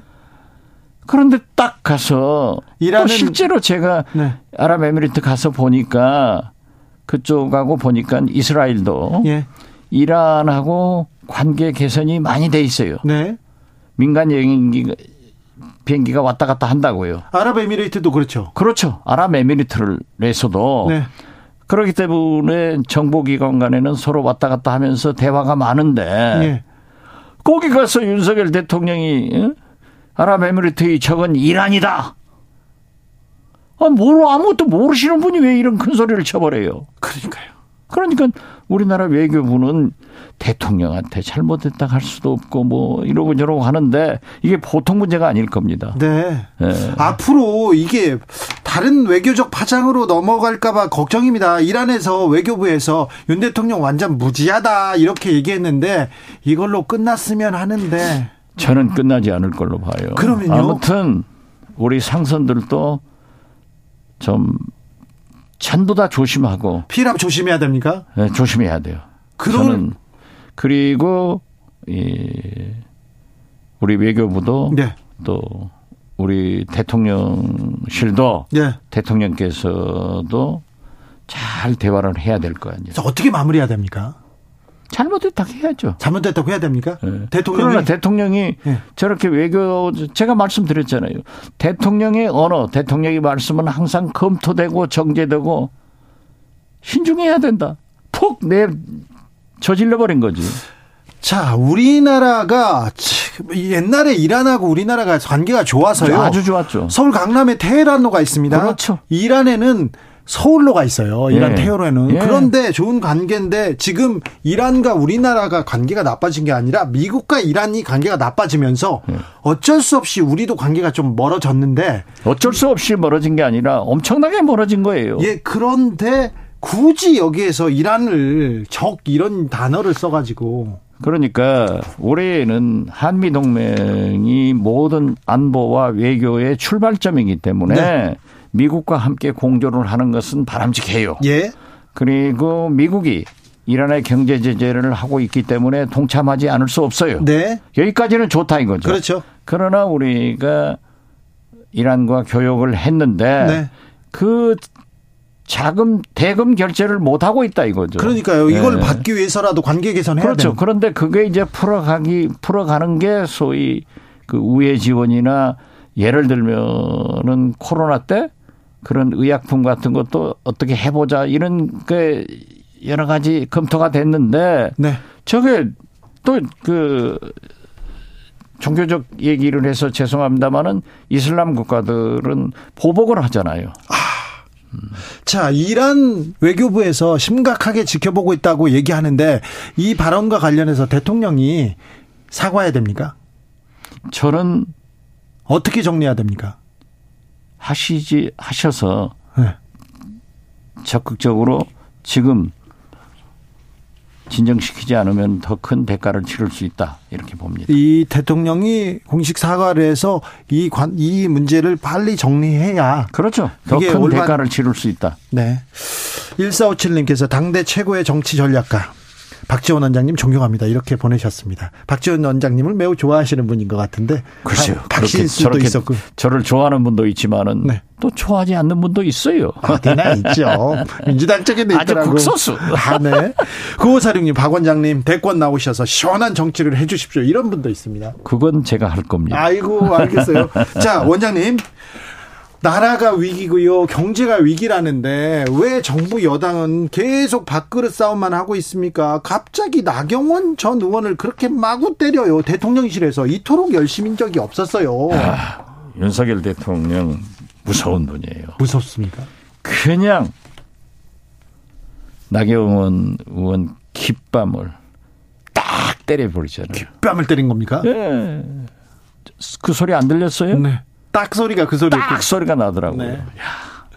그러니까 나경원 의원도 보통이 아니에요. 예. 저는 저러다가 안 나오겠지 예. 했더니 도끼가 올라가지고 네. 그런데 아주 스마트한 도끼가 올랐더라고요. 나경원 의원님. 그렇죠. 네. 어, 지금까지도 네. 절대 대통령은 비난하지 않잖아요. 대통령 오히- 오히려 칭송해요. 아, 대통령은 그러지 않는데 윤핵관. 윤핵관 당신들이 나한테 잘못 전하고 있다. 네. 대통령의 뜻을 왜곡하고 있는 대통령실을 건들더라고요. 네. 이게 딱 보면은요. 유승민 의원하고 같은 달라요. 처지인데 달라. 대하는 것은 달라. 네. 유승민 의원은 정통으로 윤석열 대통령을 칼을 뽑고 덤비는데 네. 나경원은 돌아가면서 대통령을 굉장히 모시고 보호하잖아요. 이것은 왜 그러냐? 자기가 당심을 가지고 있기 때문에 윤 대통령을 직접 공격하지 않고 내가 당대표 나가면 내가 당선될 수 있다. 이런 네. 계산이 있는 거예요. 그리고 굉장히 그 계산이 맞아 돌아갈 수도 있어요. 나경원 전 의원 해임, 자기 해임한 거는 대통령의 본심이 아닐 것이다. 그렇죠. 이렇게 얘기했는데 많이 아니 알면서도. 알면서도 예. 그러니까 오늘 대통령 실장이 나와서 말을 하더라고요. 예. 이거 정확하게 진상 파악하고 대통령이 결정한 거다 이렇게 예. 굳이 이렇게 나와서 또또 하긴- 한, 또한 스텝 하지만은 제가 볼 때는 나경원의 정치가 그걸 더 무시할 거예요. 아 그래요. 윤석열 대통령은 나와 그런 관계가 아니다. 개인적으로도 그렇다. 네. 내 남편하고도 그렇다. 예. 가족하고도 그렇다. 네. 이렇게 나갈 거예요. 아, 한 걸음 더 나가서 네. 아, 나와 윤석열 대통령 간 개인 간에 우리는 우리 사이는 그렇지 않다. 누가 남편하고. 우리 사이를 갈라놓을 수 있느냐? 예. 당신들이 아무리 그래도 나는 그렇게 생각하지 않는다. 그런데요. 네. 나경원 전 의원 아, 타이밍을 놓치고 있는 거 아닌가 이런 사람 이렇게 얘기하는 사람도 있는데 절에 계속 가요. 절로 돌아. 절에 가는 이유는 뭡니까? 아, 뭐 저도 국정원장 간두고 한약한 달간 네. 절을 돌아다녔는데요. 네. 우선 가면은 경치도 좋고 아, 경치 좋죠. 또 거기 고승 네. 노스님들이 네. 덕담을 잘해주고 예. 지혜를 주셔요. 그렇습니까? 네, 그러니까 그 적당한 충고를 해주기 때문에 듣고 네. 한번 자기를 생각해 볼 수 있는 기회를 가질 수 있다. 네. 그래서 찾아가는 것 같아요. 아, 그렇습니까? 예. 네. 지금 나경원 전 의원이 이렇게 절을 이렇게 돌고 있는 것도 잘하고 있다고 보세요? 잘하고 있죠. 그러면 이 고뇌스러운 것을 보이잖아요. 네. 내가 얼마나 복잡하면은 스님들로부터 법어를 듣고 싶어 하느냐. 예, 알겠습니다. 윤석열 대통령도 옛날에 절에 이렇게 다녔잖아요. 그렇죠. 네. 자, 그러면 나경원 전 의원 이거 보면 대통령실하고 또 윤핵관들하고 이렇게 갈등이 있는데 출마할 것 같습니까? 저는 출마할 것 같아요. 출마한다. 예, 출마하지 않으면은 나경원의 미래는 없어요. 그래요. 예. 그렇죠. 그러나 여기서 돌아가- 한발 더 나아가서 네. 저는 그렇게 봐요. 윤석열 대통령이 교통순경으로 호루라기 쫙 불어서 네. 아웃시켜버린 이준석, 네. 유승민, 유승민. 나경원이 지금 단일화는 하지 않더라도 나가서 네.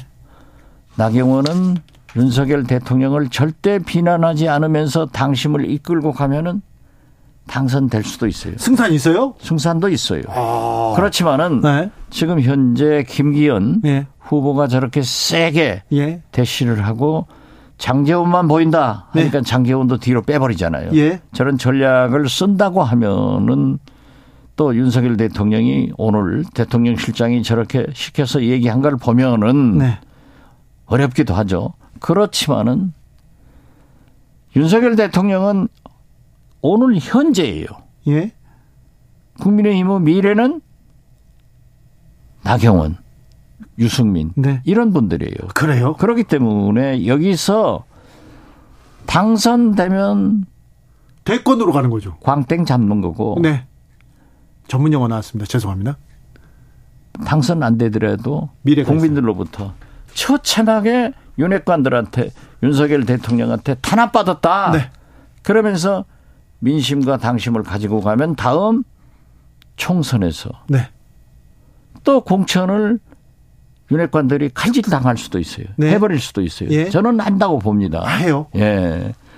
그러면은 자기 수족들 다 안 줘버리고 네. 다 하면은 저는 순서대로 이준석, 유승민, 나경원. 나경원이 보수 신당을 창당한다고 하면은 저는 어쩐지 보수 일당이 보수 신당이 된다. 아, 일당이 그리고 지금 현재 이 국민의힘은 윤석열 당으로 추락할 자, 것이다. 네. 저는 그렇게 봐요. 자, 지금 지금 이 국민의힘의 현재는 윤석열, 미래는 나경원입니까? 나경원, 네. 그래서 유승민, 뭐 이준석. 김기현 다 여러 사람이 있죠. 네. 이준석. 알겠습니다. 지금의 그 급하면 안 돼요. 유승민 대 의원처럼 네. 윤석열 대통령한테 비수를 들어대잖아요. 네. 나는 싸운다. 예. 이걸로 민심을 딱 잡고 있잖아요. 민심은 잡았죠. 그렇죠. 네. 그런데 당심은 윤 나경원이었는데 약간 흔들렸는데 윤석열 대통령을 계속 붙들면서 그렇지. 나가면은 길도 있지만은 만약 못 하더라도 미래가 있다. 그렇게 해야 네. 이세 분이 대통령 후보도 할 수 있고 서울시장도 할 수 있지. 여기에서 주저앉으면은 공천도 못 받으면 국회의원도 못 하고 정계 네. 은퇴해야 된다. 그래서 저 윤핵관들은 대통령실에서는 나경원을 계속 주저앉히려고 이렇게 아 그렇죠. 그렇군요. 지금 뭐 대통령이 가셔서도 그럴 거예요. 뭐 나경원 어떻게 됐어? 하면은 지금 대통령실이고 윤핵관들은 발발발발 떨- 떨 겁니다. 아니 근데 대통령이 정치 경력도 좀 짧고 정치 외교에 대한 식견도 조금 깊지 않은데 어떻게 그 윤석열 정치에 이렇게 국민의힘이나 보수적 보수에 있는 사람들이 다 이렇게 벌벌 떨까요? 짧고 모르니까 떨죠. 모르니까요. 그렇죠. 아시면은 그런 얘기 안 하죠. 그렇게 안 하죠. 아, 그 그건 맞아요. 네. 나 당무에 개입하지 않는다. 새파란 국민들이 다 듣고 다 그렇게 알고 있는데 계속 해버리잖아요. 네. 어? 그냥 뭐 그렇죠. 주고. 개입하지 않는다고 하신 대통령이 어떻게 대통령 실장이 네. 오늘만 해도 저런 말씀을 할 수 있습니까? 그러니까요. 어? 그러면 대통령 시- 김대기 실장의 소리로 누가 듣습니까? 네, 대통령 저기 네. 아랍에미리트에 가서 사고 친 대통령 말씀으로 듣지. 예. 알겠습니다. 외국 사고, 국내 사고 계속 치는 거예요. 그렇습니까? 자, 김건희 여사 외국 순방마다 칭찬해 주시기도 했지 않습니까? 잘한 건 잘했다고 또 박지원 원장님 했잖아요. 어, 그렇죠. 네. 지금 뭐 이번 행보는 어떻습니까? 이번에 그 샤일리? 이거 예. 그렇죠? 샤일라. 샤일라. 예. 그거 쓰고 깜장 옷 입고 가는데 참 멋있더라고요. 멋있습니까? 어, 멋있어요. 네. 잘하고 있습니까? 그런데 그 아랍 에미리트 네. 보도된 사진을 보면은 대통령이 가운데 서시고 아랍 에미리트에서 안내하시는 분이 서고 네. 대통령이 옆으로 서야 되는데 김건희 여사가 가운데 섰더라고. 네, 네. 그 우전 서열이 바뀌나? 아, 그 원, 권력 서열도 바뀌나? 원장님 생각했어요. 원장님 아, 보십시오. 네. 김건희 여사는 앞에서 딱 웃고 있는데 뒤에서 윤석열 대통령이 손가락 하트 하고. 예. 좀 이게 이상해요. 네. 그리고 우리나라 언론들도 훨씬 기- 김건희 여사를 더 많이 보도해. 네. 이 정치인의 파워는 네. 언론에서 얼마나 자주 나오느냐 빈도수에 비례하거든요. 그럼 박지원이 1등인데요? 저 몰랐어요? 네, 알았겠어요. 어? 1등이죠. 그거 몰랐어요? 아, 알죠. 알죠. 네. 알겠습니다. 아, 그렇게 생각해 보니까 조금 그러네요. 음, 뭐, 김건희 여사가 이제 만수르도 만났다고 하고, 한국 오면 또 연락하라고 얘기하고. 그 맘스러야 뭐 당연히 만나서 연락하라고 그런 거 잘하시는 거 아니에요? 그렇습니까? 제일 부자인데 네. 투자 받아야죠. 예. 어. 자, 저, 김성태 전 쌍방울그룹 회장 오늘 입국했습니다. 어제는 어, 이재명 잡혀왔죠 입국이 아니라. 네, 그렇죠. 잡혀 끌려왔습니다. 네. 어제는 아, 이재명 전 대, 이재명 민주당 대표가 소환장을 받았습니다. 예. 검찰 조, 검찰 소환을 받아서 조사받은 지 엿새 만에 받았어요. 자, 이, 이런 행보 어떻게 보고 계십니까? 아, 그거야. 지금 윤석열 대통령이 국민의 힘이 지금 전당대회 앞두고 아주 날판 싸움을 하고 있잖아요. 네. 이걸 서울 밥상에 올릴 수 없으니까 예. 서울 밥상에 이걸 겁니까? 올리는 것으로 되는 거 아니에요? 아니 근데 그렇지만은 예. 김성태 쌍방울 회장이 난 이재명 만난 적 없다. 예. 또 이재명 대표도 그렇게 얘기했더라고요. 나 모른다. 예. 나는 모른다. 네. 어, 전화 한 번 적도 없다. 전화 소리는 안 했고 아무튼 만난 적 없다 했는데 제가 김성태 회장하고 아는 예. 아주 신뢰하는 세 분으로부터 제가 한번 얘기를 들어봤어요. 예. 어, 그랬더니 김성태 회장도 그때 5월 달에 문제가 되는데 나 이재명 만난 적도 없다. 그때 이미 어, 나 모른다. 네. 이렇게 얘기를 했다는 거예요. 예. 그러면서 다른 누구는 만났다. 이게 여권 인사를 네. 하고 뭐 술 마셨다 이런 얘기를 하더래요. 김성태 전 회장이 여권 인사들 정치인들하고 밥 먹었다 술 먹었다는 얘기는 많이 들었어요. 언론인하고 만났다 많이 들었고요.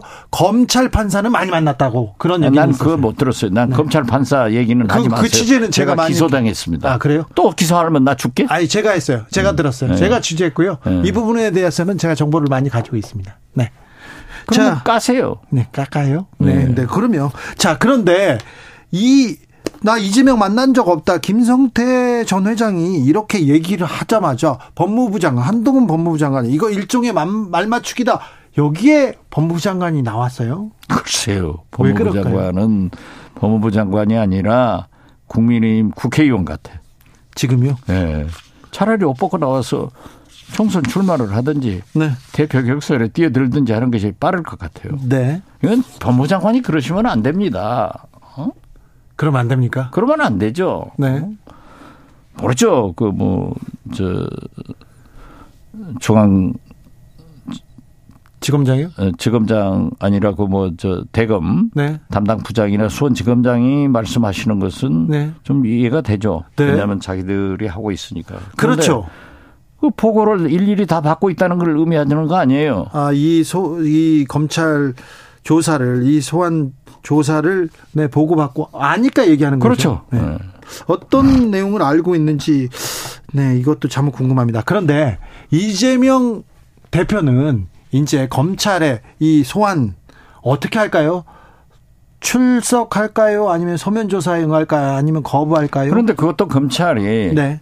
구체적으로 지금 안 내놓고 있잖아요. 며칠이다. 어떻게 조율한다. 이것도 없이 뭐 27일부터 설 지내고 저거 저쩌고 하니까 편중만 올린 것도 아니에요. 지금? 그리고 지금 자 하시려면은 검찰에서 하시려면은 대장동 네.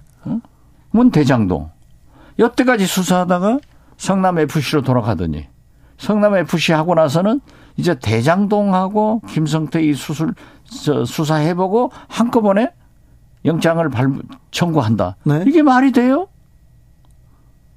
다, 다른 건인데. 그렇죠. 별건인데. 별건인데요. 네. 네. 아니 그렇게 자신 있으면은 성남 FC부터 해봐야죠. 네. 그리고 이건 대장동은 아직 부르지도 안 했잖아요. 그렇죠. 날짜 이- 확정도 안 됐잖아요. 네. 성남 FC 지금- 사건으로는 지금 자신이 없나 보네요. 글쎄요, 꼭 그런 것 같아요. 그렇죠. 네. 그리고는 다른 것까지 다 수사, 수사를 해보고 네. 묶어서 청구할지 안 할지. 글쎄요, 그건 나는 뭐 검찰의 수사 기법에 대해서 제가 얘기할 수 있는 입장은 아니고 네. 저도 뭐 기소 당한 놈이 좀 무서워해야 돼요. 아, 그래요? 하는 척. 떨어야 돼. 아유, 무슨 또. 지금 제가 떨고 있는 거 보이잖아요. 명 법사위원께서 만주 아니, 변호사로는 최고 변호사가 아니 또 왜? 그런데 네. 그건 난 또 이상하잖아요. 이상하네요. 내가 처음부터 그러잖아요. 예, 예. 왜 지금까지 대장동으로 하더니 네. 자다가 봉창 때리듯 FC 성남. FC로 가냐? 네. 또 FC 다 조사하고 나서는 영장을 청구하느니 마느니 하더니 네. 이제 대장동 해가지고 한꺼번에 영장 청구 여부를 검토한다. 네. 대장동은 아직 조사도 안 했잖아요. 안 했죠. 예. 이건 나머지 조사 안. 했죠. 예. 네. 알겠습니다. 네. 이것도 물어볼게요. 어, 상대 국가 이게 무- 그 문화체육부 장관도 했고요 수석도 했고 또 그 외교적으로 외교적으로 매너 하면 또 박지원 원장이 좋지 뭐 않습니까? 매는 별로 안 좋지만은 좋잖아 좋다고 해야죠. 어, 아니 사람들이 그래요 좋다고. 아 그렇지 자, 그렇죠. 자 근데 상대 국가가 이렇게 연주될 때요. 어, 대통령이 가슴 손 이렇게 하는 거요. 이거는 그건 아니에요. 그건 아니에요. 아, 그래서 제가 말씀드렸잖아요. 영국 엘리자베스 여왕 조문하러 가서도 네 조문 안. 의전 비서관이 네. 대통령 의전실이 잘못해가지고 국제적 망신을 당하고 국내에서도 이렇게 됐다가 하면은 바꿔라. 네. 일벌백계로 바꿔라. 이번에도 그 팀이 가서 예. 아니 야구 선수들도요 상대방 국가가 연주되면은 그냥 부동자세로 얘만 표시하는 겁니다. 네. 가슴에 손을 안 얹어요. 네. 그런데 저는 아랍에미리트에서 그런 국제 행사를 저도 많이 갔지만은 네. 안 봤는데 아랍에미리트는 국가가 국기에 대해서 손을 안 얹는데요. 왕인지 대통령인지 가만히 있더라고요. 예. 그런데 우리 대통령께서는 올렸단 말이에요. 네. 그러니까 뒤에 수행원들도 다 따라서 올려버렸단 말이에요. 네. 이것은 저는 외교적 뭐 시- 실수지 네. 나쁜 것은 아니다. 알겠어요. 실- 예. 실수입니까? 아, 그래도 내가 나는 그냥 우리 애국가나 우리 태국계에도 존경을 하지만은 네. 아랍에미리트 국가나 국가에 대해서도 존경합니다. 이렇게 표시할 수 있는데 그 스탭들이 네. 대통령실이 뭐 하고 있냐 이거죠. 그렇죠. 음. 아, 이번에 또 저기 아크 부대에 가서 발언도 사실은 대통령실이나 외교부에서 면밀하게 준비해서 알려줘야죠. 저는 외교부는 절대 그런 실수 안 합니다. 그렇습니까? 그렇죠. 그러니까 대통령의 말씀은 검토되고 정제되고 네. 즉흥적으로 하지 마시라. 예. 꼭 원고를 읽으시라. 이런 얘기를 했는데 외교부. 사람들이 그런 실수 안 해요. 알겠습니다. 대통령이 안 읽어보고 그냥 간 거예요? 북한 우리한테 북한은 주적이다 하듯이 그냥 애따 냈다 나온 게 이란한테 어? 이란 아랍에미리트의 주적이다 이렇게 해버린 거예요. 이부 이거는 좀 무지함을 좀 보여준 아니, 겁니다. 보세요. 네. 지금 대통령이 그 수행한 경제인들하고 만찬하면서 네. 공무원이 갑질하면 나한테 연락하라고. 네. 아 공무원은 사기를 먹고 살아요. 물론 갑질하지 못하도록 잘 단속을 해야지만은 외국까지 나가서 예. 기업인들한테 공무원 개망신 시키는 것은 이건 대통령이 또 문제가 있는 거예요. 엑스망신으로 제가 또 바로 잡겠습니다. 이건 말도 안 돼. 알겠습니다. 네. 어. 저기 민주당에 예. 내부에서 막 총질하고 그렇습니까? 저는 총은 안 맞아봤어요. 아 그렇습니까? 안 맞아봤어요? 예. 말 폭탄은 좀 당했습니다. 그렇습니까? 아 그 얘기는 해야 되는데 시간이 다 됐네. 아니 제가 참아야지 뭘 그 애들하고 내가 왜 싸워요? 알겠어요. 여기까지 듣겠습니다. 박지원 전 국정원장이었습니다. 감사합니다. 새해 복 많이 받으세요. 교통정보센터 다녀오겠습니다. 정현정 씨.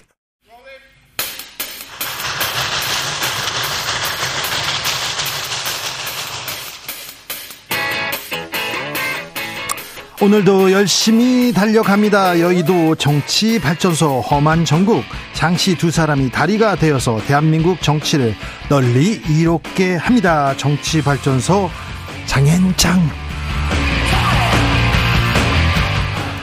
자, 우리 정치평론계 최고수입니다. 최고 공격수 두 분 모셨습니다. 장성철 공론센터 소장 어서 오세요. 아 다른 최고 공격수 분들이 그 얘기 자꾸 해주시면 네. 저 욕해요. 아, 아닙니다. 자, 장윤선 정치 전문 기자 어서 오세요. 네, 안녕하세요. 정치 평론가라는 사람들, 진행자라는 사람들 제가 많이 아는데 사실 그 사람들 취재 하나도 안 하고 아무 말이나 하는 사람들 너무 많아요. 너무 웃겨요. 그런데 아무튼 이 두 분들은요 취재하고요 묻고 그리고 생각하고 그래서 이렇게 잘 이렇게 정리해서 드립니다. 그러니까 들을 만합니다. 여러분. 저는 장윤성 기자님을 취재해요. 그러면은 네. 그냥 다른 데 취재 안 해도 돼요. 말도 안 되는 소리라고 그러세요. 자, 좋습니다. 네, 좋아요. 자, 나경원 전 의원은 대구 송화사를 갔어요. 네. 여기, 어, 음, 보수 정치인들이 자주 가는 가죠. 곳이죠. 그렇죠. 네. 네. 네. 뭐 여기 잘 아시는 것처럼 보수의 뿌리가 있는 스님들이 많이 계시고요. 네. 그리고 그 근본에 해당하는 스님이 거기 또 계십니다. 네. 네. 뭐 제가 누구라고 말씀은 안 드리겠습니다. 서. 네, 됐습니다. 예. 네. 그래서 그 뿌리 스님은 또 뭐예요? 아유, 아유 아는 사람은 다 알아요. 정치 스님이었죠? 네. 그 제가 알기로는 어쨌든 조계종 그 개혁 때 네. 물러나셨던 걸로 안, 아는데요. YS 때부터 정치적 또, 영향력. 네, 네, 전두환 다시 또. 살아서 오신 분이죠. 네. 네. 자, 장성철 소장님, 자, 네. 나경원 전 의원은 어떤 결정을 할까요? 이 자리에서 나경원 의원이 대한민국에서 제가 할 수 있는 사명에 대해 깊이 고심하겠다. 사실상 출마 쪽으로 마음을 굳혀가고 있다. 뭐 이런 쪽으로 얘기를 했거든요. 예? 출마를 결심했을까요? 아니 본인은 출마를 의지는 확고하다니까요. 네, 그런데 그런, 네. 외부적인 상황이 출마하기가 어렵다라고 전 계속 지금 주장을 하고 있죠. 네, 아예 처음부터 네. 초창기부터 예- 이 얘기를 했어요. 음. 그런데 쉽지 않다. 대통령실에서 오늘도 대통령실장이 나서서 네.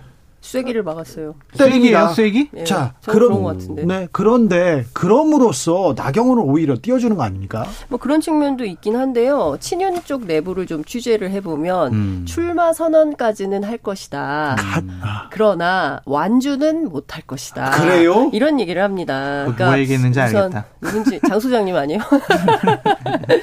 그 일단 첫 번째 돕는 사람들이 너무 부족하다. 그러니까 그 국민의힘 내부에 힘 있는 그 현역들은 전부 김장연대로 가 있다. 잠깐만 그거 얘기한 사람이 지금 네. 김기현 의원 측에서 뭔가 중요한 직책을 맡고 있는 사람 아닙니까? 밝히지 그쪽의 않겠습니다. 입장을 너무 대변하는 거 아니, 아닙니까, 끝까지 장윤선 얘기- 기자님? 아니 제 얘기를 끝까지 좀 들어보시고요. 네. 어, 친윤 안에서의 막 분파 갈등이 벌어지고 있는. 하여튼 그래서 그게 있고요. 그리고 또 하나는 대통령을 좀 도와주고 싶어도 대통령이 너무 무섭다. 뭐 이런 얘기를 합니다. 그리고 그 나경원 전 의원의 뭐 주변에 흉흉한 여러 가지 소문들이 여의도 정치권 안에 돌고 있는데 뭐 오늘 홍준표 어, 대구시장이 직접 직격탄을 날리기도 했습니다. 건물 뭐 투기 이런 얘기도 있다라고 하는데 여하튼 뭐 보수 언론에서 보도가 나올 것이다 뭐 이런 등등의 얘기를 하는데요. 어우, 여하튼 무서워. 나경원 전 의원 측 취재를 해보면 어, 출마 선언 임박 분위기가 느껴집니다. 기자들 단톡방 만들었고요. 그리고 보도자료도 배포를 했고요. 그리고 제가 박종희 전 의원 돕고 있는데요. 지금 나경원 전 대표.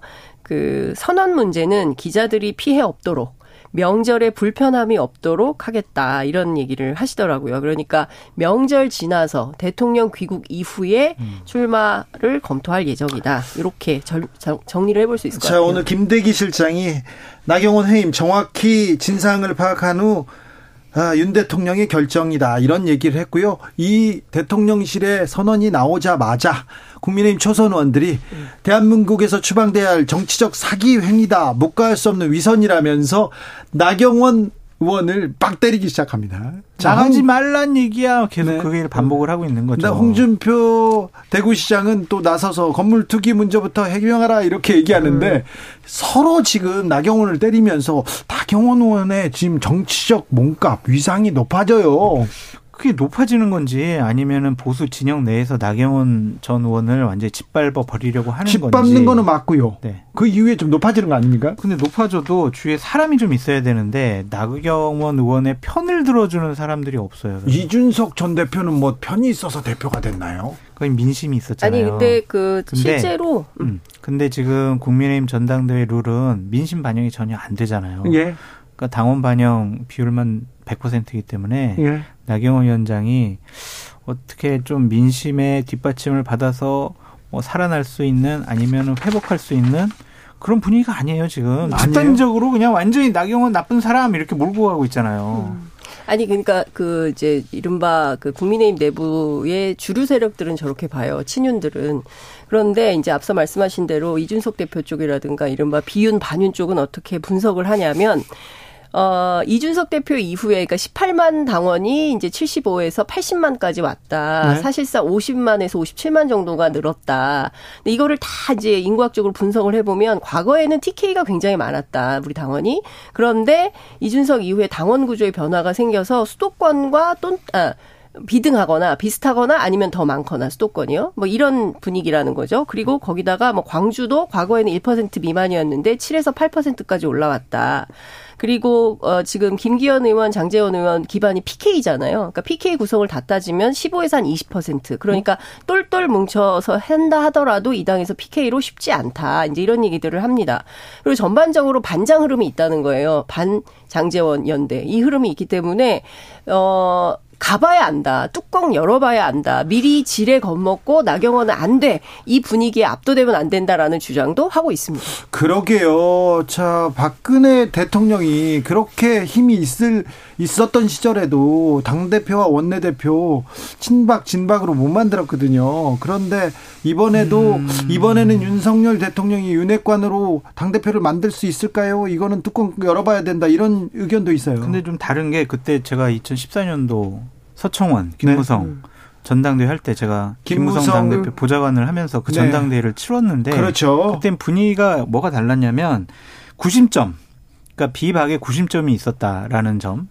그리고 당시에는 민심이 30% 반영됐다. 네. 그리고 또 당시에는 그 공천권을 네. 국민에게 되돌려드리겠다. 그런 얘기를 했어요. 그러니까 소수의 권력자로부터 당원과 국민들에게 공천권을 되돌려드리겠습니다. 그러니까 공천에 불안해하는 사람들이 그러한 국회의원과 당협위원장들이 대규모 어 김무성 당대표가 되면은 여론조사를 통해서 우리가 음. 공천받을 수 있겠구나. 그렇게 생각을 해서 김무성 당대표가 이렇게 된 거거든요. 그런데 지금은. 거기엔 또 하나 요인이 있죠. 그 당시에 보좌관이 되게 훌륭했었다. 아, 알았어요, 네. 알았어요. 네, 맞아요. 근데 지금은 나경원 의원에게는 그 네 가지가 없어요. 아, 그래요? 네. 훌륭한 보좌관이 없다. 네. 장성철 소장님 가서 좀 도와주셔야겠네요. 근데 저는 평론가 할게요. 근데 네. 예전에는 공천권을 국민한테 돌려드리겠습니다. 민심을 받아들이겠습니다. 그러면서 그리고 국회의원의 특권을 내려놓겠습니다. 이런 얘기라도 했는데 아니 신용이라도 했죠. 그렇죠. 근데 지금은 안 해요. 아예 대놓고 지금 뭐 별 얘기가 다 나오는데요. 국민의힘 내부 취재를 해보면 음. 검사 출신 5에서 60명이 배치될 예정이다. 대기하고 있다. 대기하고 있다. 이런 많아요? 얘기가 나와요. 뭐 그런 걸 보면 제가 뭐 숫자도 정확히 얘기하시는 분들도 계십니다. 뭐 동네도 얘기하는 분들도 계세요. 그런데 중요한 거는요. 이런 방식으로 윤핵관의 기획이 먹힐 거냐. 그러니까 지금 룰만 하더라도 유승민 방지 룰을 만들었는데 결선 투표 가면 누가 될지 모른다. 이러다 안철수 될 수 있다라는 얘기가 나오고 있는 거 아닙니까? 그것도 어제 김기현 김기현 후보 측에서 그 보도 자료를 낸 여론조사를 분석하면 그렇다는 거예요.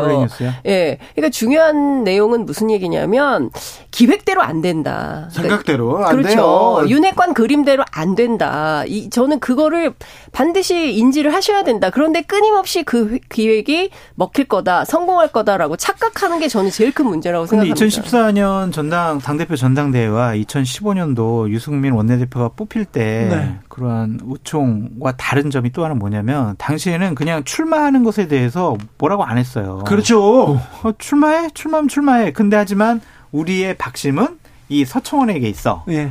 그리고 원내대표 어 출마해. 근데 우리의 마음은 이주영에게 있어. 그렇게 이제 한 거죠. 근데 하지만 김무성이 유승민이 이겼죠. 예. 음. 근데 그 당시에는 그렇게 출마의 자율성을 인정해 줬는데 지금은 자율성을 인정해 주지 않잖아요. 그러니까, 그러니까 저는 그러니까 억압적으로 출마하지 마. 음. 내가 그렇게 얘기를 했는데 아직도 못 알아들어 하면서 오늘 김대기 비서실장이 한방 또 논거 음. 아니겠어요? 그러니까 그런 얘기가 들려요. 친윤 쪽 취재를 해보면 어, 앞으로 어마어마하게 괴롭힐 거다. 나경원 의원. 네. 지금껏 그렇게 괴롭혔는데 더요? 더, 더 심하게 괴롭힐 거다. 이런 얘기를 해요. 검찰 조사 나온다는 얘기도 있어요. 뭐 수사 얘기도 나오고 별별 얘기가 다 나옵니다. 근데 저는 여기 이것 때문에 무서워한다는 거예요. 민주주의를 못 하고 있는 거예요. 국민의힘 스스로 우리는 민주정당 아닙니다. 우리는 민주주의 잊어버렸어요라고 선언하는 것과 다름이 없는데 저는 당내에서 그냥 이렇게 숨죽이고 계속 계시면 총선에서 국민들이 그런 정당에 저는 표 안 준다고 봅니다. 그런데 자유민주주의 그렇게 강조하는데 이게 뭐예요? 그러니니까요. 이게 뭐예요? 그런 진짜. 얘기 물어보시려면 네. 장해찬 평론가나 김병민 평론가를 데려다 놓고 물어보세요. 아니 근데 그 누구의 자유를 얘기를 하는 거냐는 것에 대한 검증이 필요하다 이런 얘기를 사람들이 하고 있거든요. 한 가지 좀 말씀드리고 싶은 거는 뭐냐면 헌법 제 8조에 정당의 조직 활동 목적은 민주적이어야 한다라는 헌법상의 대원칙이 있습니다. 지금 국민의힘이라는 집권 여당에서 벌어지는 모습은 정당의 민주성과 자율성을 잃어버린 행동을 하고 있다. 나중에라도 참 법적인 문제가 생길 수도 있다라고 저는 말씀드리고 싶고요. 국회의원들은 공천의 눈치를 보거나 대통령실 눈치 봐서는 안 됩니다. 항상 그 안테나는 국민을 향해 있어야 하고 국민의 눈치를 보는 국회의원이 집권 여당 국회의원으로서 자격이 있는 것이다. 그렇죠. 말씀드려요. 국민의 장 소장님 뜻을 빨리 국회로 가셔야 돼요. 국민의 이런 분이 눈치를 정치를 봐야죠. 해야죠. 그러니까요. 네. 왜 지금 이게 무슨 소리인지. 그런데요, 음, 조용하던 이준석 전 대표도 왔습니다. 김서, 어, 저, 김, 기현. 김기현 김기현. 의원과 설전을 벌이고 있는데요. 조금 전에 박지원 전 국정원장이 국민의힘의 현재는 윤석열이지만 미래는 나경원, 유승민, 이준석이다 이런 얘기를 하더라고요. 아니 근데 요즘에 음. 박지원 원장님 예측이 좀 틀려가지고 저번에도 권성동이 될 거야 막 그러셨잖아요. 그 다음 날 바로 사퇴했어요. 요즘에 좀 틀리. 정치 구단 가끔 틀리는데 자주 틀렸나요? 종종 요즘에. 틀리시면 종종. 네. 네. 그래도 네. 자, 근데 이제 그런데. 김기현 의원이 이 말은 좀 안 했으면 좋았을 것 같다는 생각이 들어요. 당시에 이제 원내대표를 하면서 선대위에서 선대 보- 선대 본부장 위원장 뭐 공동 선대위원장 음, 같은 공동 역할을 했는데 이준석 대표에 대해서 아유 우리가 이준석 대표 때문에 진짜 아슬아슬하게 그냥 이겼어요. 그렇죠. 이런 식으로 폄하하는 말을 하는 것은 자기 얼굴에 침뱉기가 아니냐. 대선에서 질 뻔했다 이준석 때문에 그 음. 얘기를 하니까 또 이준석 전 대표 나오죠. 가만히 못 있죠. 그렇죠. 예, 발끈하죠. 그리고 이제 데이터 뭐 이런 얘기 다 합니다. 전문성 막 나옵니다. 근데 저는 이렇게 생각해요. 그러니까 그 정도로 급한가? 음. 잘안 되나 보다. 김기현 의원이 불안한가 보다. 그런데 굳이 이렇게까지 나서는 그러게요. 예. 지금 여유를 찾고 오히려 좀 다독이면서 대세론을 이렇게 이어가야 되는데, 되는데. 그런데 갑자기 장재원 안 된다 장재원 거부감이 있으니까 또 장재원 의원하고도 거리를 둡니다. 그 캠프 안에서도 그런 분위기가 있어요. 정말요? 네, 장재원 의원에 대해서는 조금 평가가 필요하다는 말을 하는 분들이 계세요. 그러니까 무슨 얘기냐면 김기현 의원 뭐 최근에 특히 당대표 후보 결심한 이후로 발언이 매우 거칠고 세지만 네. 인품은 그렇게 격한 분이 아니다. 이분 판사 출신이고 얘기해보면 나름 합리적이다. 이런 얘기를 합니다. 그러면 장재원 의원은요라고 물어보면 음, 말을 잘 못해요. 네. 그리고 어 그분이 왜 사무총장을 한다는 소문이 벌써 돌았을까? 이것은 공천에 뭔가 영향력을 행사하려고 하는 것은 아닌가? 경우에 따라서 당내 초재선 의원들을 줄 세우게 하려고 하는 것은 아닌가? 나한테 잘 보여야 공천 줄 수 있어. 나한테 잘못하면 공천 못 받아라는 신호를 주는 거 아니냐? 이런 것에 대해서 상당히 어, 불편해하거나 거북스럽게 생각하는 다선 의원들도 있다. 그러니까 장재원 의원에 대한 호감도가 당원, 국민, 당협위원장, 의원 높지가 않은 것 같아요. 네. 그래서 장재원 의원이 당의 핵심 관계자가 돼서 공천을 좌지우지하는 상황에 대해서 좀 두려움을 갖고 있는 것 같습니다. 네. 그래서 지금 어디까지 나오냐면 윤핵관 물러나라는 얘기를 하고 있잖아요. 젊은 정치인들이 그 김용태 전 최고위원 같은 분들이 어막 불출마 결의 이런 걸 요구하고 있- 있다고 저는 생각을 하거든요. 그러니까 실제로 그런 뭐 페이스북 글도 제가 본 것 같은데 이렇게까지 이제 논쟁이 격화하게 되면 이거 한 집안 할 수 있냐 이런 문제까지 제기가 되는 거죠. 너무 분란을 조장시키는 아닙니다. 말씀 같아요. 저 취재를 기반으로 네. 사실만 말씀드려요. 장성철 평론가께 물어보겠습니다. 장 소장님, 네. 말씀하세요. 아랍에미리트의 적은 이란입니까? 아, 그 그런 말씀을 왜 하셨을까요? 참 이게 대통령실이나 아니면은 여당에서 얘기하는 것처럼 현지에서 고생하고 있는 장병들을 격려하기 위한 차원이었다. 그게 무슨 격려의 말이에요? 해명을 하더라도 네, 격려의 말이에요. 좀왜 그런 말씀하셨을까? 실언이다. 심각한 외교적 망언이죠. 저는 이번에는 조용히 다녀오시기를 MBC도 태웠는데 기왕이면 좀 잘 다녀오시기를 어, 기대했었는데 결과적으로 또 문제가 생겼습니다. 이란이라는 나라가 간단한 나라가 아니거든요. 어, 상당히 문제가 복잡하고 심각해질 가능성이 있습니다. 왜? 그, 나라, 그 나라가 이제 해명해라 지금 우리가 예의주시하고 있다 이러고 있잖아요. 그러니까요. 예. 그때 바이든 날리면 때는 미국이 아니 뭐 상관없어 그랬는데 지금 그런 나라가 아니죠. 당사자가 네. 지금 뭐야 지금 그 나라는 또 행동하는 나라고 또 좀 약간 뭐를 북한에다 무인기 수출을 또 많이 하나? 그러면? 아니요, 아니, 뭐 아니요. 그럼 저기 북한- 상선들 예. 거그 주변을 이렇게 그 주변에서 그렇죠. 일하고 있는 배 실제로 우리가 우리 배가 2021년에 납포돼 가지고 그 문제 해결하러 문재인 정부 때 대통령 저 뭡니까 비서관인가요? 어, 차관이 가기도 했었어요. 박지원 전 직접. 국정원장도 국정원 시절에 가셨어요. 그 네. 얘기를 잘 몰랐, 몰랐는데 아무튼 상선들 피랍 심각하게 걱정된다 아유. 이렇게 얘기하는 외교관들 많습니다. 그러니까 이 그렇죠. 부분은 그냥 외교부에서 그냥 이란 쪽에 아유 그거 진이가 잘못됐어 아이고 미안해 뭐 이런 식으로 할 게 아니라 빨리 대통령이 수습해야 됩니다. 발언으로 어. 예, 공식적으로 해결하지 않으면 더 큰 문제 생기고요. 경우에 따라서 정말 국민 세금 세게 들어가는 비용이 많이 발생할 수가 있습니다. 아니면 특사라든지 아니면 외교부 장관이 직접 이란에 가서 좀 해명하고 다독이는 모습이 좀 필요하지 않을까 싶어요. 외교니까요. 외교로 풀어야죠. 그렇습니까? 자, 음, 이재명. 민주당 대표는 네? 이재명 대표는 소환장을 다시 또 받았어요. 네. 그렇죠. 27일 날 이제 대장동 사건과 관련해서 예. 위례 사건 병합을 해가지고 출두해서 좀 조사 받아라라고 네. 한 건데 일단 이재명 당 대표로서는 검찰의 소환 날짜에 응하지는 않을 것 같고요. 또한 내가 지난번 성남 FC와 관련해서 검찰의 소환을 당해서 나갔는데 그 모습이 과연 좋았을까? 득실을 계산해 볼 것 같아요. 네. 그래서 안 나가는 것이 더 낫다라고 생각할 수도 있고 나가더라도 지난번처럼 의원들 한 40명 지지자들 모아서 내 든든한 배경이 있어라는 모습을 보여주는 게 옳은 건지 아니면 혼자 고독하게 나가서 좀 동정심을 불러일으키는 그런 모양새를 취하는 것이 좋다라고 생각할지 지금 판단하고 있을 것 같아요. 실제로 결정을 안 한 것 같아요. 아직이 안 했어요? 예. 그런데 경우에 따라서는 뭐 날짜 조율 중이고 어 나갈 수 있다라는 말도 나오지만 경우에 따라서는 거부하고 국회에서 불체포 특권 뭐 이렇게 갈 수도 있다는 얘기도 나오기도 하거든요. 근데 나가겠죠. 나가서 조사 받는 게 오히려 어 당당하다고 생각하고 지난번처럼 똑같은 그림을 만들지 혼자 조용히 나갈지는 모르겠지만 전 비슷한 양상이 되지 않을까 나가긴 싶습니다. 예, 않을까요? 나가되 그렇죠? 지도부 변호인 뭐 지지자들 나오고 똑같은 그림이 되지 않을까 어, 싶고 네. 문제는 또 부를 거 아니에요 검찰이 그렇죠. 예, 그럴 때는 또 어떻게 할 거냐 그러니까 매번 건 by 계속 건으로 이렇게 할 거냐 민주당에서는 그런 얘기를 합니다 지난번에는 불렀으니까 이번엔 한꺼번에 다 묶어서 한 번으로 어, 해야 되지 않을까라는 얘기도 하긴 하는데 검찰이 그렇게 판단할지는 모르겠습니다 수사 주체가 좀 다르니까요. 네. 그런데요, 대통령실에서 나경원 전 의원을 이렇게 때리면서 나경원의 이렇게 중량을 키워주지 않습니까? 급을.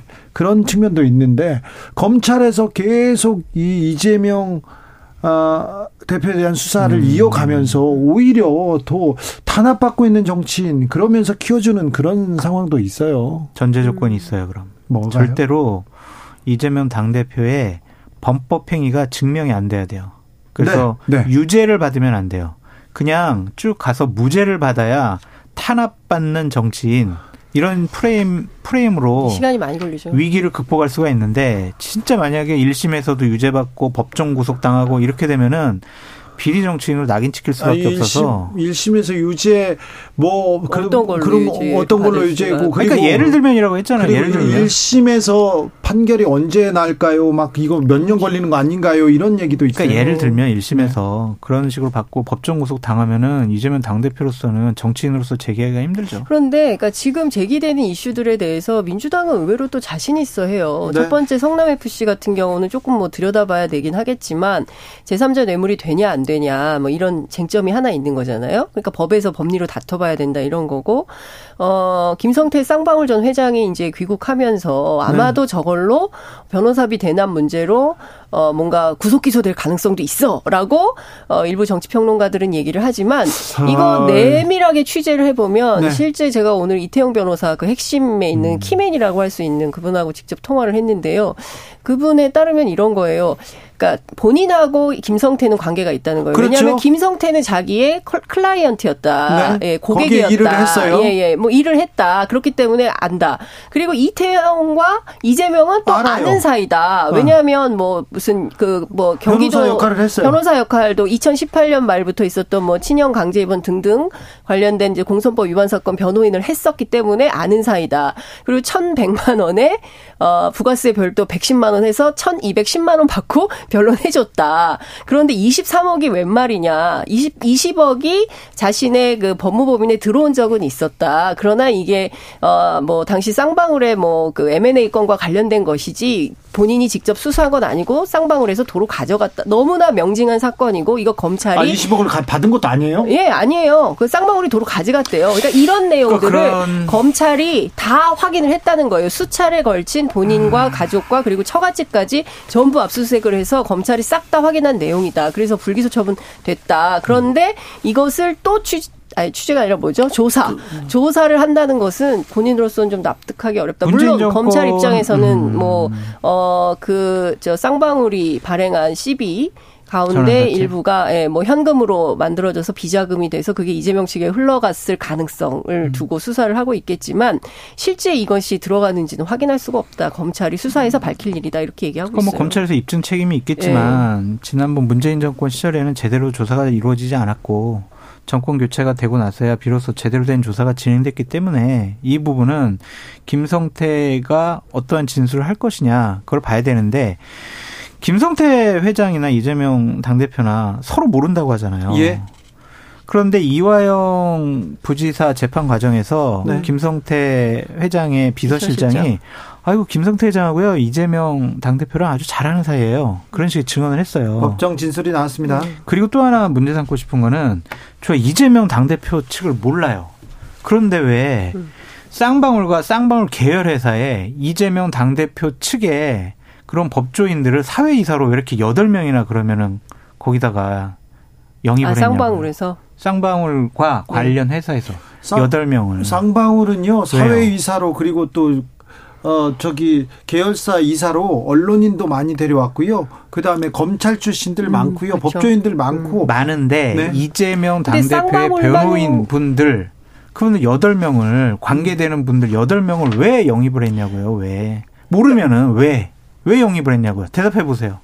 이재명과 관련돼 있기 때문에 쌍방울에서 영입을 했다. 이렇게 아니 주장을 모르는 하시는 아니 거예요. 모르는데 네. 왜 이재명 당 대표 쪽에 네. 그 사람들 왜 여덟 명이나 왜 사위사로 영입을 왜 했냐고요? 모른다면서 왜 네. 영입을 하냐고요? 왜? 아니, 그러니까 저는 근데 그 인과관계가 그러니까 쌍방울은 쌍방울의 이해와 요구 때문에 언론인도 검- 뭐 검찰 측도 뭐 변호인들도 불러서 뭐 사회 이사를 하는 거잖아요. 그리고 네. 들어가는 사람들은 또 자기들의 뭐 무슨 소송이나 이런 걸 막기 위해서 하는 거잖아요. 근데 이게 이재명하고 연관돼 있다라는 증거나 이런 건 뭘 가지고 얘기를 하시는 거예요? 모르는데, 그러니까 모른다고 하는 탄핵할 수 있는 증거로서 왜 그쪽 사람들을 왜 여덟 명이나 영입을 했냐고요. 그러니까 자. 그거에 대한 합리적인 설명이 있어야 죠. 네? 어, 쌍방울 여덟- 그룹에 네. 일곱 개 회사에 영- 임명된 사회이사는 총 47명입니다. 네. 어, 그런데 중복 인사를 제외하면 41명인데요. 네. 법조인이 어, 17명이에요. 변호사 17명이고요. 네. 관료 정치권 인사가 13명. 그리고 가족 의사, 언론인, 회계사 이렇게 포함되어 있어요. 아니 근데 이재명과 쌍방울- 관련된 아니, 측근을 왜장 여덟 명이나 왜 잠깐만요. 하냐고요. 그러니까 쌍방울뿐만 아니라 네. 모든 기업들이 모든 기업들이 사회 이사를 임명할 때 네. 본인의 기업의 이익을 위해서 임명을 하잖아요. 네. 그게 뭐 그게 무슨 어떤 뭐 자기네 회사를 잘 운영하기 위한 어떠한 방편일 것이고 뭐 법조인들 입장에서는 뭐, 뭐 그러니까 소송이라도 그렇게 넘어가기에는 사람 수가 너무 많다니까요. 왜 48명 하필 가운데 8명이 너무 많다. 특 정한 사람의 측근이잖아요, 이게. 그건 제가 취재해 보겠습니다. 취재해 보세요. 네. 네. 그러니까 윤석열 대통령과 가까운 쪽은 한 명, 음. 이재명과 가까운 여덟 명.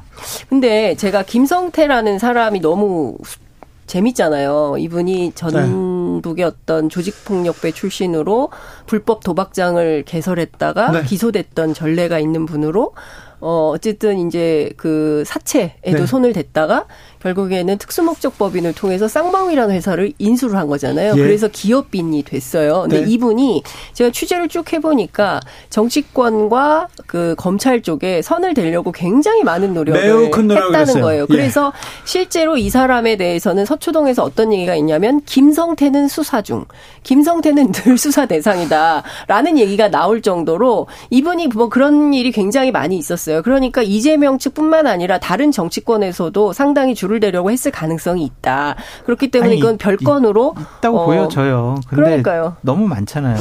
자, 조폭 출신 김성태 전 회장 그의 아 제가 조폭 전문 기자이기 때문에 오. 제가 이분 얘기를 좀 해주세요. 이분의 행보에 대해서 뒤, 뒷얘기는 정말 잘할 수 있는데 제가 진행을 해야 되니까 제가 나중에 하겠습니다. 그리고 이 배상윤과 김성태 그리고 그 주변 사람들의 이 말도 안 되는 그 기업 사냥에 대해서는 제가 예전부터 취재를 하고 있었어요. 이게 자칫 잘못하면 민주당 게이트가 될 수 있다니까요. KH 그룹 같은 경우에는 거기에 고문분들 근데 그것도 변호사는 또. 박찬호 변호사라고 윤석열 대통령하고 가까운 분이 또? 변호사 선임을 했어요. 아니, 알아요. 그것도. 어떻게 설명을 할 거예요, 그러면? 아 그러니까 그런 것들 그거는 로비하는 그러면 건데 민주당 게이트가 될 수 있는 게 배상윤과 그다음에 자. 끝내야 돼요? 네, 아니, 아니요. 이 얘기 말고요. 네. 그런데, 김성태 소환. 김성태는 이재명 모른다. 이재명도 김성태 모른다. 이렇게 얘기했는데, 음. 한동훈 법무부 장관이 여기에다가 얘기합니다. 이거, 뭐 가이드라인 아닌가, 이런 얘기도 나오는데요. 저는 법무부 장관이 원론적인 얘기를 넘어서서 특정한 사안에 대해서 본인의